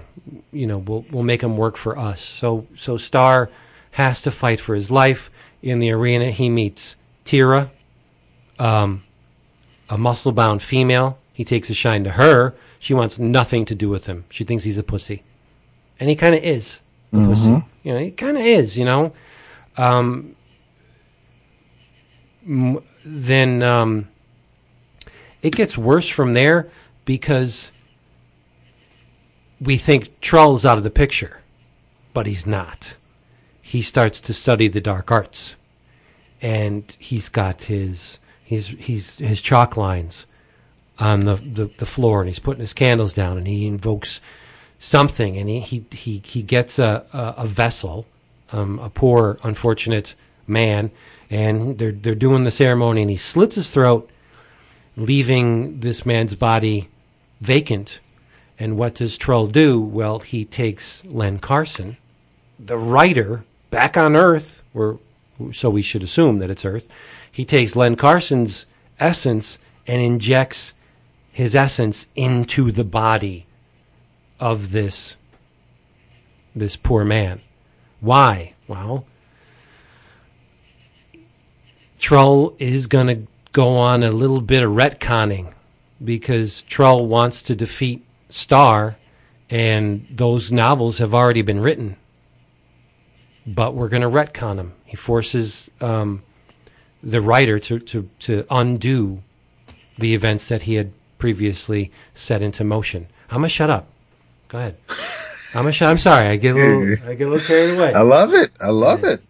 Um, it was a little bit of. Uh, I, I got a little bit of a crumb vibe with some of the art by Corben, and especially in the first issue, uh, especially when the uh, when Carson is uh, making it rain, so to speak, and and all the the bikini clad women are, are kneeling at his feet. Um, He's getting blown by three ladies. They don't show it. They don't show it. Um, but the the song goes on top of the world, getting blown by three girls. The king of pulpy narration. Len's next move would defy expectation. and it's a it's a typical Robert E. Howard type thing where you know, uh, you get a, a fairly burly Len, and they're they're. I mean, this is a, a pastiche on that that Frazetta Conan cover where Conan's large and in charge, and the you know the ladies are at his feet. Um, and in the background, we see Starr doing what Starr does best, and that's hacking to pieces um, things. It's it's a pretty awesome image, but those are fairly typical um, Corben women. Okay. Yeah, fair, somewhat typical. Um, like um, Crumb. Crumb has a particular uh, area of the female body that he on which he likes to focus. The Uh-huh. the big thick legs, massive butts. Corben likes his women doughy. Not not as as out of proportion as Crumb's, but I mean the Corben woman has fairly massive breasts and a tiny waist and child, you know, bearing hips. But like I said, they're, they're in the ballpark for for Corben women. I believe you. Yeah. Uh, these so the um, the first issue ends with uh, instead of Starr showing up in Len's world as he did in the anthology story, here Trull brings Carson to Zardath, and we um, like been said, it's to uh, to retcon the story. So this way, um, Starr does not um, get the upper hand. And when Carson Carson tries to escape, uh, his toe gets bitten off. Um,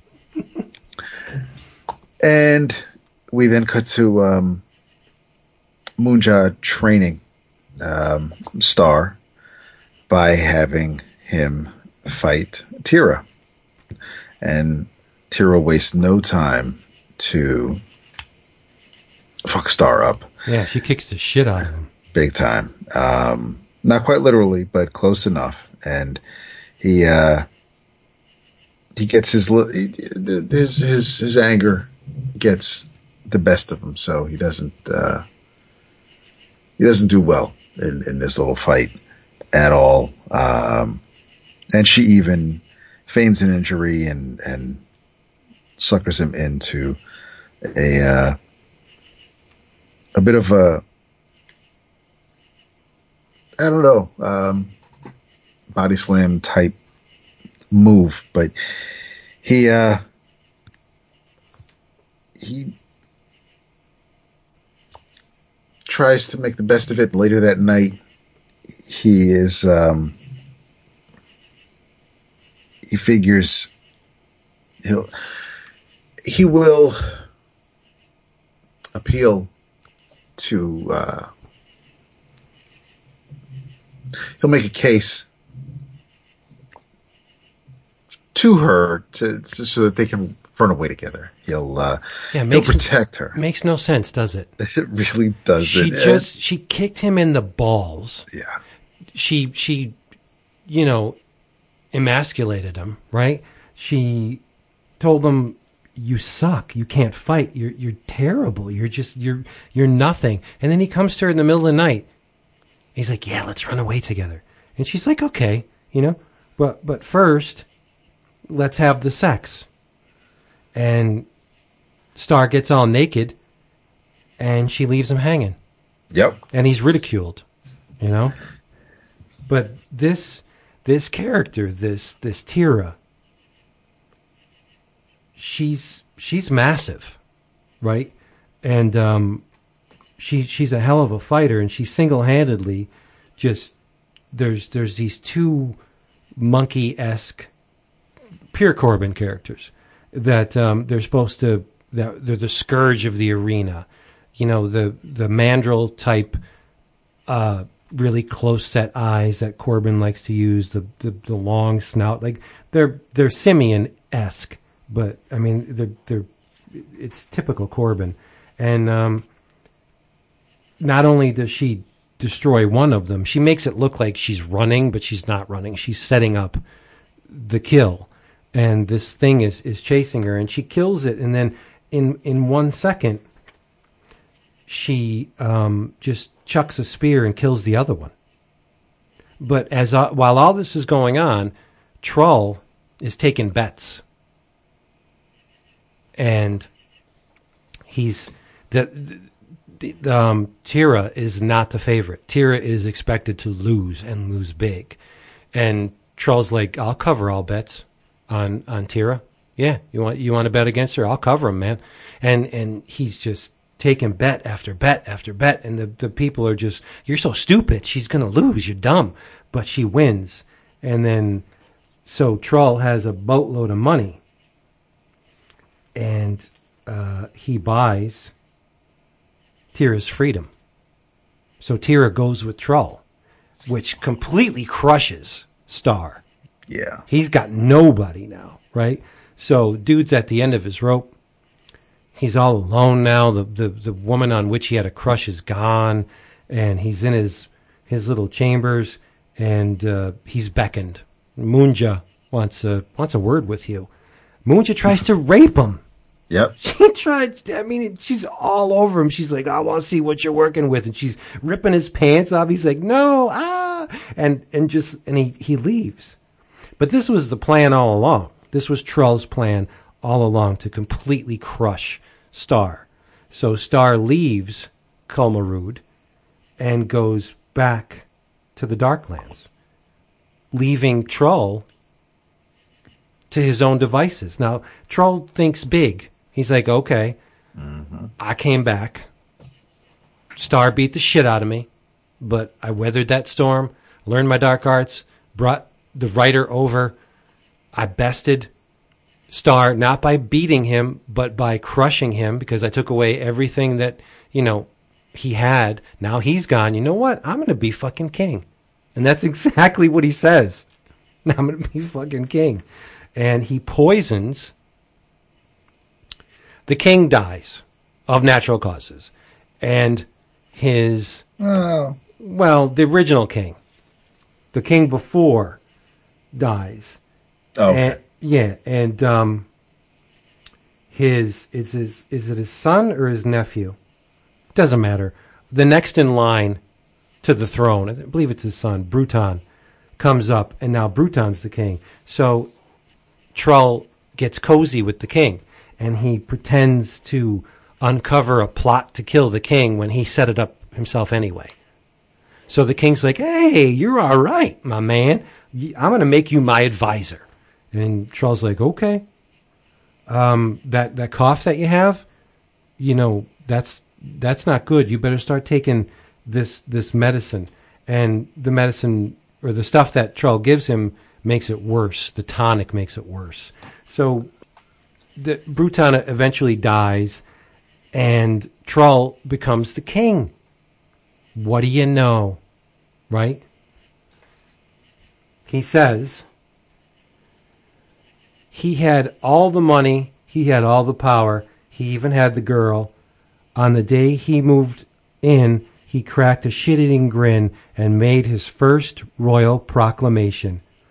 Y'all can lick on my balls and and drink drink my ejaculation. it's foul. This thing and the is smile he's got on his face when he Yeah. says it, it's it's you you definitely want to see Troll get his. Oh yeah. Um, Did you know that Richard Corben makes sculpts heads of his main characters out of clay? no, A- And when he draws them, I mean, he uses them for reference. He lights them and turns them different ways, and you know, so all of the the, the main characters, he has reference for them that he actually physically constructs in order to get the correct placement of light and shadow. that's awesome. Guy's a freaking master. Yeah. I'm sorry. Go ahead. Uh, we we finished the second issue. We um, Yeah, I made it into issue three. I went into issue three with it. because there was one thing. Oh, um, aside from me getting the impression of Crumb. And I know who came first, but I see Bisley in Sure. some of the work here. Especially when Tira says, suck my tits. Yes, and especially you then. see the muscular back and the tight ass. It looks exactly like the, not exactly. It's very reminiscent of the cover for Lobo's back. Yeah. Yeah. Um, so yeah, the third issue we um, go through Kings rather quickly. Um, people are uh, Morrow sings about it. Uh, Tis truly a pity what's become of our city, once proud, now sick and depraved. What shall we do? I ask all of you. To whom shall we look to be saved? And the very regal and uh, god-like visage for uh, for Starr up in the heavens, as the whole the whole uh, his audience is screaming for Starr. Unfortunately, Morrow is uh, he's brought forth to uh, to the king, to Troll, who he um, he figures, you know, the the the minstrel's songs anger him, anger Troll, um, and Morrow basically, well, oh, oh, and he, he he threatens to uh, have Morrow's entrails stretched across Troll's bed canopy. This night. Which this night, Yeah, like, right- right, right now, bitch. now, it's going to happen. yeah. Um, and Morrow basically says, "Listen, you know, dude, th- th- this is what the people want. So I only sing songs that that, that the people want to hear. So uh, they want to hear about the hero Starr." Um, then Troll scoffs at that. Morrow reminds him that he was a hero once in, in the gladiatorium. Um, That gives Troll the idea. Yes, to uh, to end all these heroes that the gladiatorium seems to uh, spit out, and Moonja is reminiscing about um, Starr, and when that happens, the dragon shows up to um, lay waste to all the gladiators. Uh, some escape and head towards the uh, the Darklands, only to be um, met by Starr, and Starr seems to have gotten better at at defending himself, and once the and, and yeah, the third issue is where we see the uh, the oh snap, but he uh, the you, you when Starr leaves Moonja and, and Gladiators so he can go face the intruders upon his land. Uh, the guard says this these lands belong to the king, as do all others within the realm of Zardath. Soon, all of the Dark Lands will bow at the feet of the mighty Troll. Starr says, Never. This is my final warning to you. Turn back. Guard says, This guy's out of his fucking mind. And um, Starr says, You know, there's a weed throughout uh, all the lands of Zardath and, and meaning Troll, and that uh, Starr will kill that weed by striking at the root. And homie says, How about this pretty boy? How about you come over here and strike my root? Strike, I'm sorry. The, the, the emphasis is all wrong here. He says, How about this pretty boy?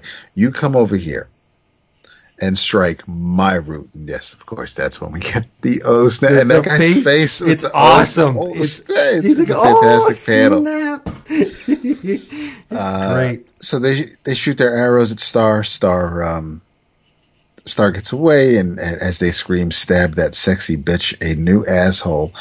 Starr busts up the hive of gnarl wasps, Yeah, nasty. who then fuck up They do. the king's guards. They do not, um, for though hideously painful, the gnarl wasp, the gnarl, the gnarl wasp's venom does not kill, but paralyze. Twill be the carrion hawks Yes. that will be the end of you. I wish we saw that. I wish we saw the Hawks come down and rip the guys apart. But um, the the conceit here is that when Starr first encounters Munja and all the the escaped um, people from from Zardath, he tells him, "See that plant over there? Rub that shit all over you." And they're like, "Why?" He's like, "Just do it. Just rub that stuff over you because you'll be you're going to thank me. Believe me."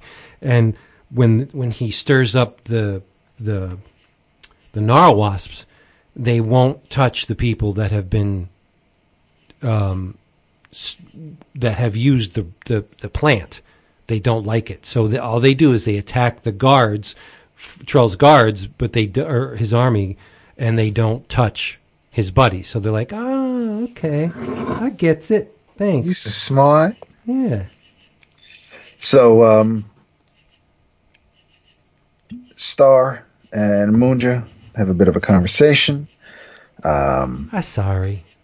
right? I'm sorry for trying to rape you. Starr says that uh, Starr appoints Moonja general, tells her to feed the troops, make them strong, for tomorrow we march on Komarut. And the fourth issue starts off with, um, oops. The covers are fantastic, but uh, we, we get the fourth issue. We have uh, uh, Morrow sitting in his cell. Uh, but he hears a rumble outside, and it's Starr returning. To which um, Troll is extremely upset, thinking that they are doomed. And um, Tira reminds Troll that uh, she bested him once; she can do it again. When his armies when his army sees him defeated in a battle by a woman, their spirit will be utterly broken. They will capitulate immediately. Um, Yeah, Dragon Troll's, says the woman is right. Troll's armies changed sides. Yes, They defected. yes, that's yes. That was the that was the second panel on this page, and that's absolutely right. Um, which is why Troll is so upset uh, with with neck veins popping out and everything, and um, as he tells, and this is one of those rare instances where the words in the panel, the words that the character is saying, actually reflect the expression on their face and the body language because you can see based on this face, and I, and, and I don't know if this panel will be in the gallery, but based Oh, on this panel, Yes, it will. Yeah. he tells her, then march forth, Tira, and kill that motherfucker. And you can feel Yep. the neck bulging with that phrase. It's just, it, it's absolutely one of Corben's best panels ever. And that's, and I have, that's a, out of a long history of fantastic panels. The fact that this one sticks out to me, uh, says something. And, and before I forget, this is, I, you know, whether it's Den, anything from heavy metal, anything from from any of his earlier work, Corben's always had this gritty, um, unclean line, and it and here just seems to be some of the most polished and clean looking, and and that's not that's that's not a complaint Nope. that doesn't it, it doesn't it's not a detriment to this particular story it's just for whatever reason i've never really seen his work pop like it does in this series And curiously enough, Corben's a master of color. A man who has colored most of his output. The fact that he said he gave the thumbs up to Jose Villarrubia to color this says a lot about Villarrubia. that's true Um, you know, a master of color is just not going to hand his work off to just anybody and say, "Yeah, yeah, yeah, you handle it," because he's he's very picky. Uh, the man invented his own process for coloring art, uh, his his sequential art, and it's it's it's just a testament to Villarubio's. Like, okay, you can handle it, you do it. Yeah, they do work really well together. Yeah, and it, this is not the last time that they've worked together, but you're you're exactly right about Crumb, uh, Crumb uh, Corben's line. A lot of times he he'll he'll go fast and loose with the line and go very detailed with the color, where this is a much more polished, thinner line than we're used Yeah. to from Corben. Yeah, it, it's it where I would normally see like a close up on on the jagged ink. The, the the the brushwork there is there's none of that here. Um, so the gate opens up and uh, Starr asks if um, if the person coming forward has come to discuss the terms of their surrender. The person says, fuck no. And Moonja recognizes that it is Tira. And Tira says, I've come to whip your candy ass, Starr, again. And again, just like Homeboy saying, no snap, you really wouldn't expect to hear candy ass. But Right. then Moon just says, Your stank ass is mine. And Starr's like, No, no, no, no. I'll, I'll, I'll handle this. Just, just let me get my shirt off. So he's like, So that, so, so Tira says, So, so you're gonna, you're gonna sexy me to death. Okay. That, that's cool. Um, then, then Troll says, You better not be grabbing on her titties, you fucker. So just says, "Grab those titties, Starr. Grab them hard. Grab This those titties." Great conversation. I'm loving all of this. So they, uh, so so Tira and Starr have a little bit of a fight again. Uh, Tira gets quite the upper hand at times, and and Starr fights back, and that's when, um, so so during the fight, she she says. Uh, she says that knee injury you once gave me, it pains me anew. I am undone. Starr says, bitch, please. And then he's like, all right, so let me give you another one. And then another. Oh, too slow. So you ready to play with the big girls now? Feel the pain, cock eater. Starr says, eat of the cock do I not, wench. Tira says, that's not what Morrow said. Starr says, Morrow lies. 'Twas he who, and while they're fighting, that's when Troll says, wait, Morrow's gay? and that face is just like, he's just completely. Your entire kingdom. Well- is at risk, and all you give a shit about in that panel is if Morrow's gay. Morrow's gay? like what? It was this. I would love to see this the, the, this as a live action, or even just animated, but just just to see, just to get, because you read comics at, at, at your speed and and you take it all in, and we all know, you know, based on understanding comics, how how panels work and the gutters and and and the deliberate beats writers have when when they want to make sure that you know you read along at a certain spa- pace, but if this was if if Daniel Way was able to present this as as a cartoon, so since I want to see Corben draw this, and and actually have it so that the right tone, the inflections, the the the pacing is exactly the way he intended, I would not stop laughing at this show. Yeah, it's foul though. I mean, it really is. Oh, it's incredibly fun. It it pushes the Max imprint as far as language. It pushes it farther than, like I said, any Max book I've ever read. It's just littered with profanity. Oh yeah, because once one star lets Tira know that he has grown a pair, she says, "Well, then what are you waiting for? Finish it, kill me." And he kisses her, and then he says, "Wait, you did say kiss me, didn't you?" Which she then just goes batshit crazy, and then jumps on him and plants one on him and says, "About fucking time, pussy." hmm To which Troll gets really upset, tears off his crown, and says, "Oh, you fucking bitch! Kill him, Drago! Kill them all! Burn their fucking asses!" And um, Troll says, "Hey, dear, remember all those times you wouldn't let me fuck you? Well, guess what? You're fucked now." And the guards down below are like, "But kill them all." You, you think he means, "Hey, guys, maybe we should get the fuck out of here?"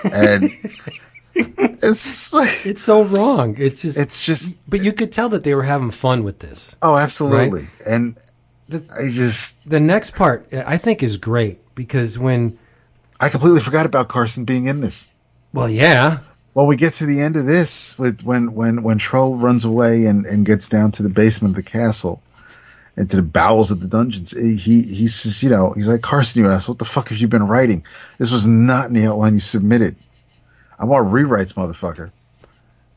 And and I got to say, throughout this whole thing, Starr looks like someone at a Manowar, or just he is he is the epitome of Thor, of yeah. the of of just some heavy metal, long haired buff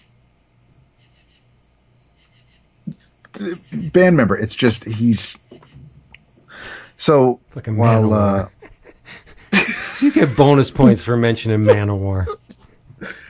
Uh, it's just I. He's, he's wearing he's wearing less clothes than Manowar, but still, the uh, the Drago is doing his thing and and going after everybody while uh, Troll and Carson have their conversation while we get a close up on the remaining toes of of Carson.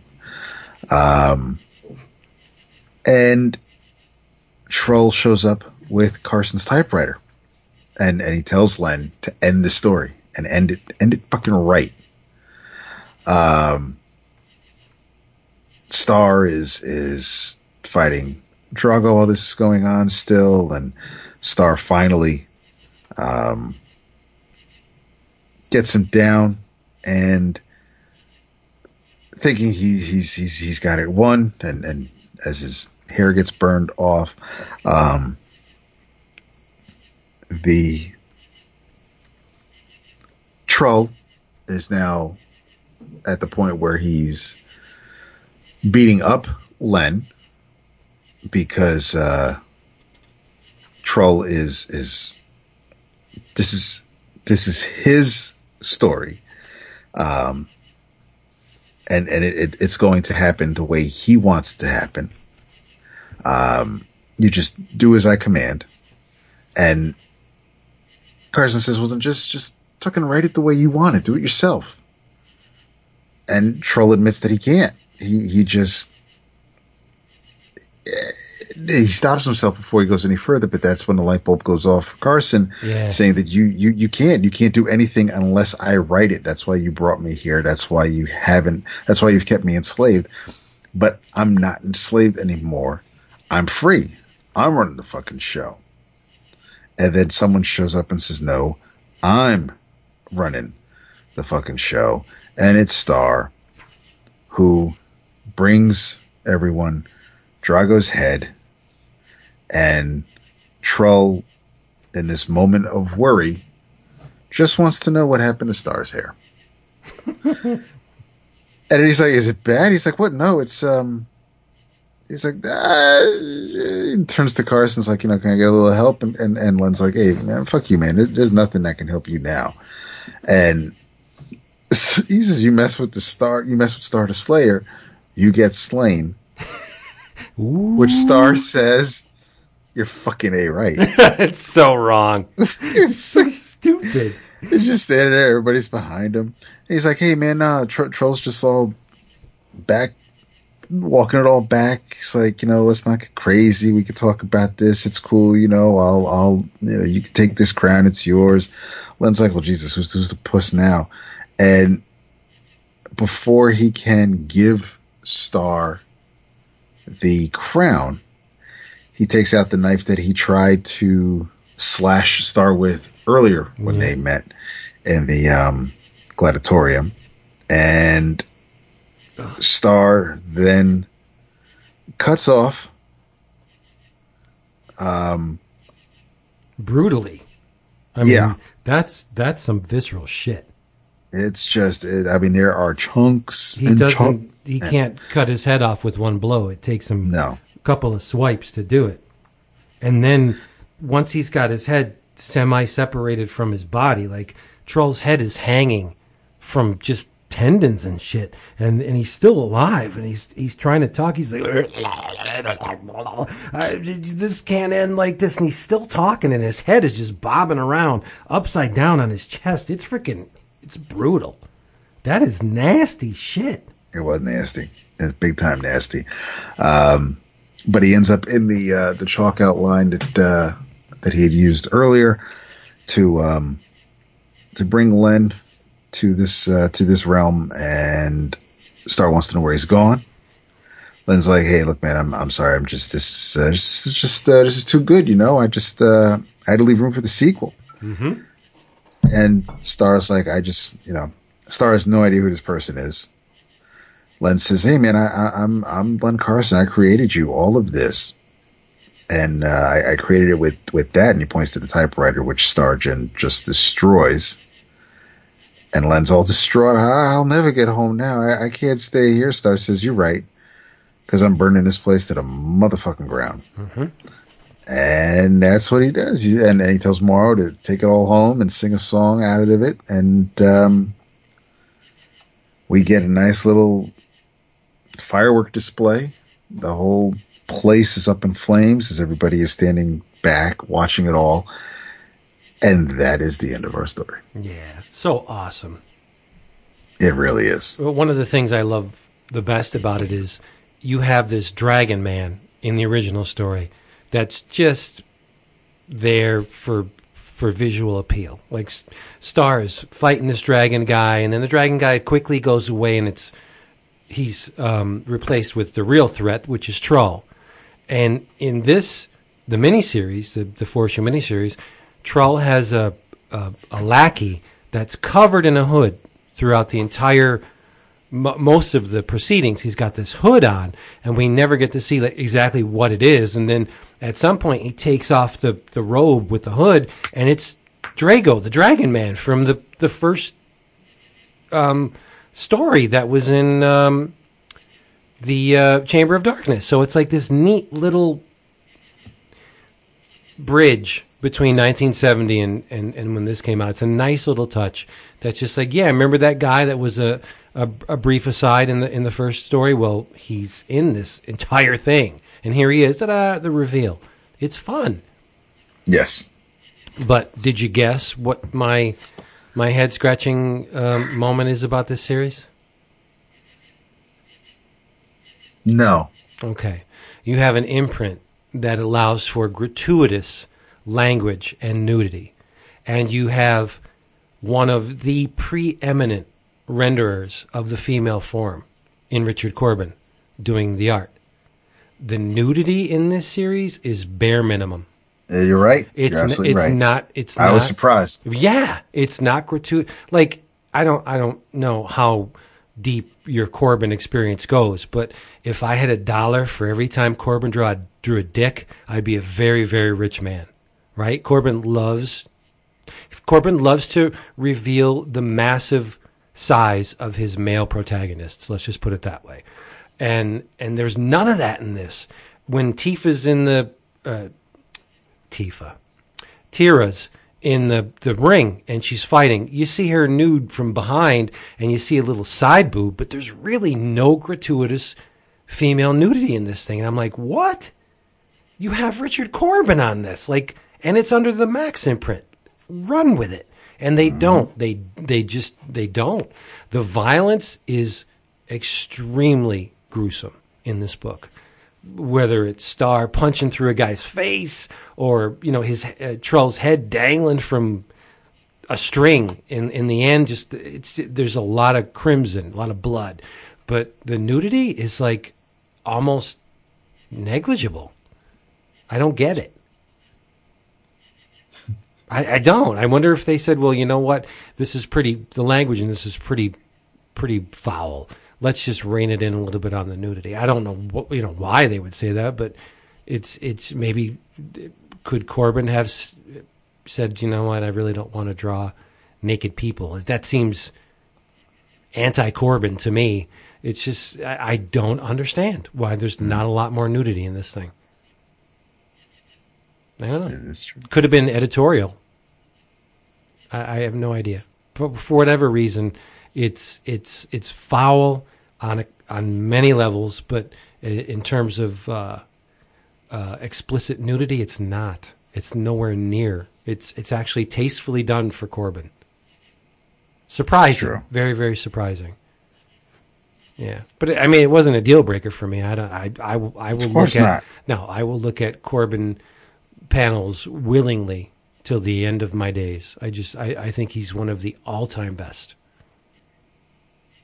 Yep. And and I think this is while not my favorite Corben, it it certainly is is great Corben. You know. Yeah. Yep. I'm glad you liked it though. Oh, good. Oh, I'm so glad I got to read it. I missed it the first time around. I have the singles and I have the collected edition. Is it a hardcover? No. It, it, and it's ridiculously priced. Um, for four issues, no extra bits at all. You get no sketchbook pages, no, thankfully, no script pages, none of that crap. Nineteen ninety nine. That's ri- that's ridiculous. Yeah, it's super thin.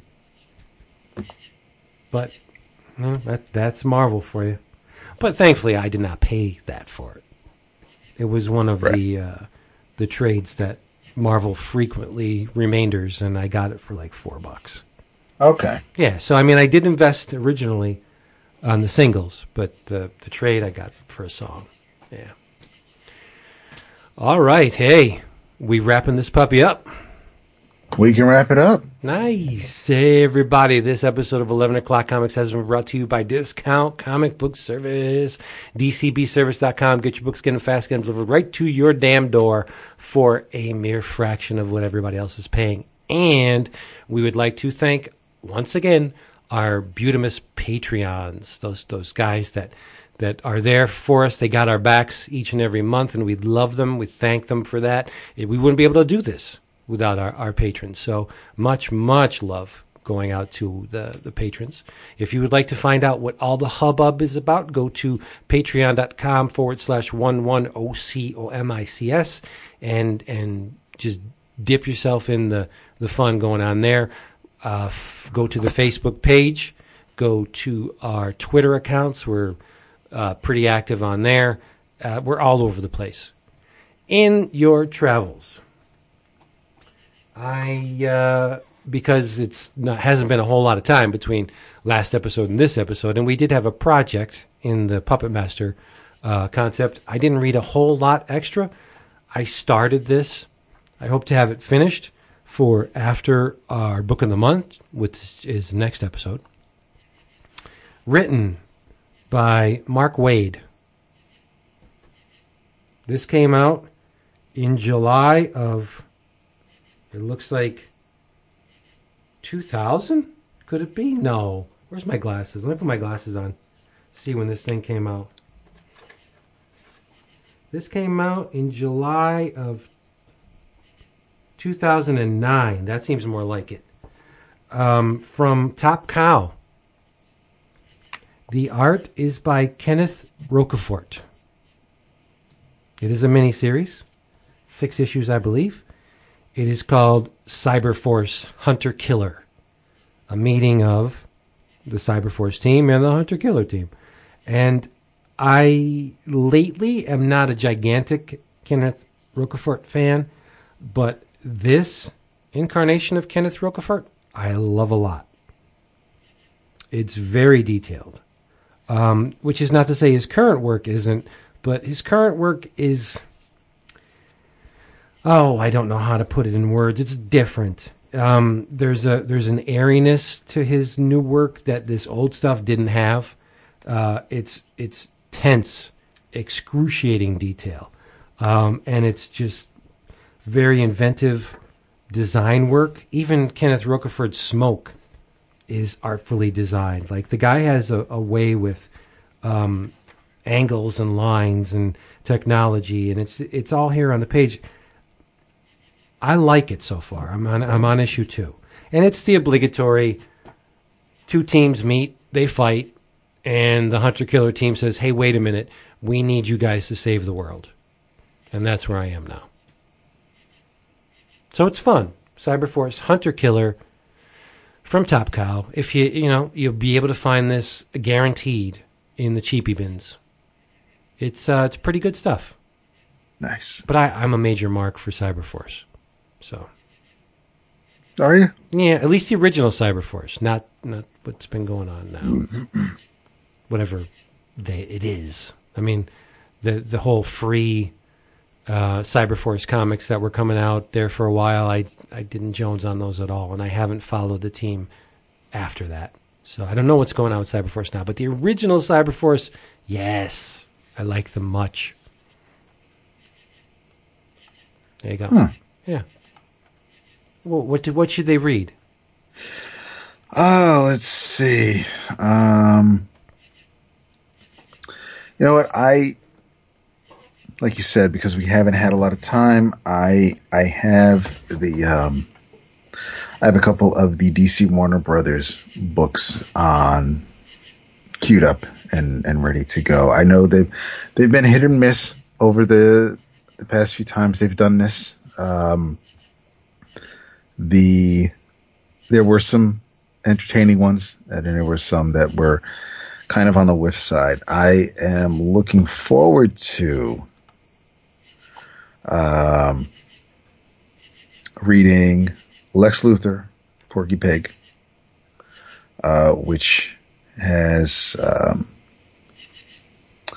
well, the main story, first story is uh, written by Mark Russell, pencils by Brad Walker, inks by Andrew Hennessy. Um, I don't know. I just started getting a couple pages into that one. The second story is uh, written by Jim Fanning and pencils by John Loader, inks by Paul J. Lopez, and then the I'm I'm not sure if because I'm not a huge Tweety Bird fan. Who I- is? I, I know. I kind of. I just. I love this cover by um by by uh, Emanuela uh, Lupacchino with with Catwoman holding up Sylvester. A Yeah. rather chubby. Yeah, Sylvester. It's a nice cover. It is. Um, but my dislike of Tweety, I'm not sure if I want it because I do like Gossamer. So basically, I'm not sure.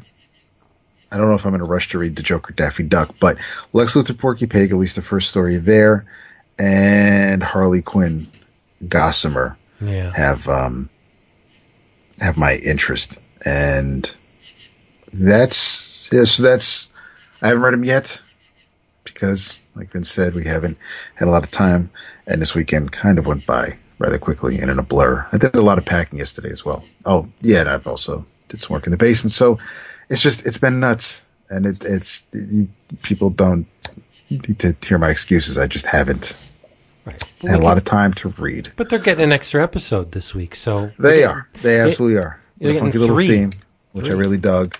Uh, so yeah, so in your travels, um, go ahead and read one of the things that I'm going to read, and if if I dig any of them, maybe I'll mention them if we have time after uh, we're done talking about monsters. Yeah. Caleb says that um, I'm going to love, agree with, and be enraged by the Lex Luthor Porky Pig. So we'll see. Okay, I mean, if you want me to read something, that's pretty much the way to do it. but, I, you know, Tweety is basically Jerry of Tom and Jerry. I mean, it's the same concept that the bird keeps getting away and the, the, the cat. You know, the prat falls with the cat, and he never gets the bird. But it, Yeah, it- but the bird, the, the bird is protected by grandma, Right. Whereas Jerry's whereas on his Jerry, own. nobody, yeah, Well, that's what I was going to say. I would give me Jerry any day over, Absolutely. over Tweety. Jerry and then Uncle Pico. Yep. And yeah, yep, there you go. All right, everybody. Hey, thank you for being here with us once again. Good on the social media. We're on there. Um, go to the Patreon page. I gave you the URL before. Um, in the meantime, what, what? Say goodnight.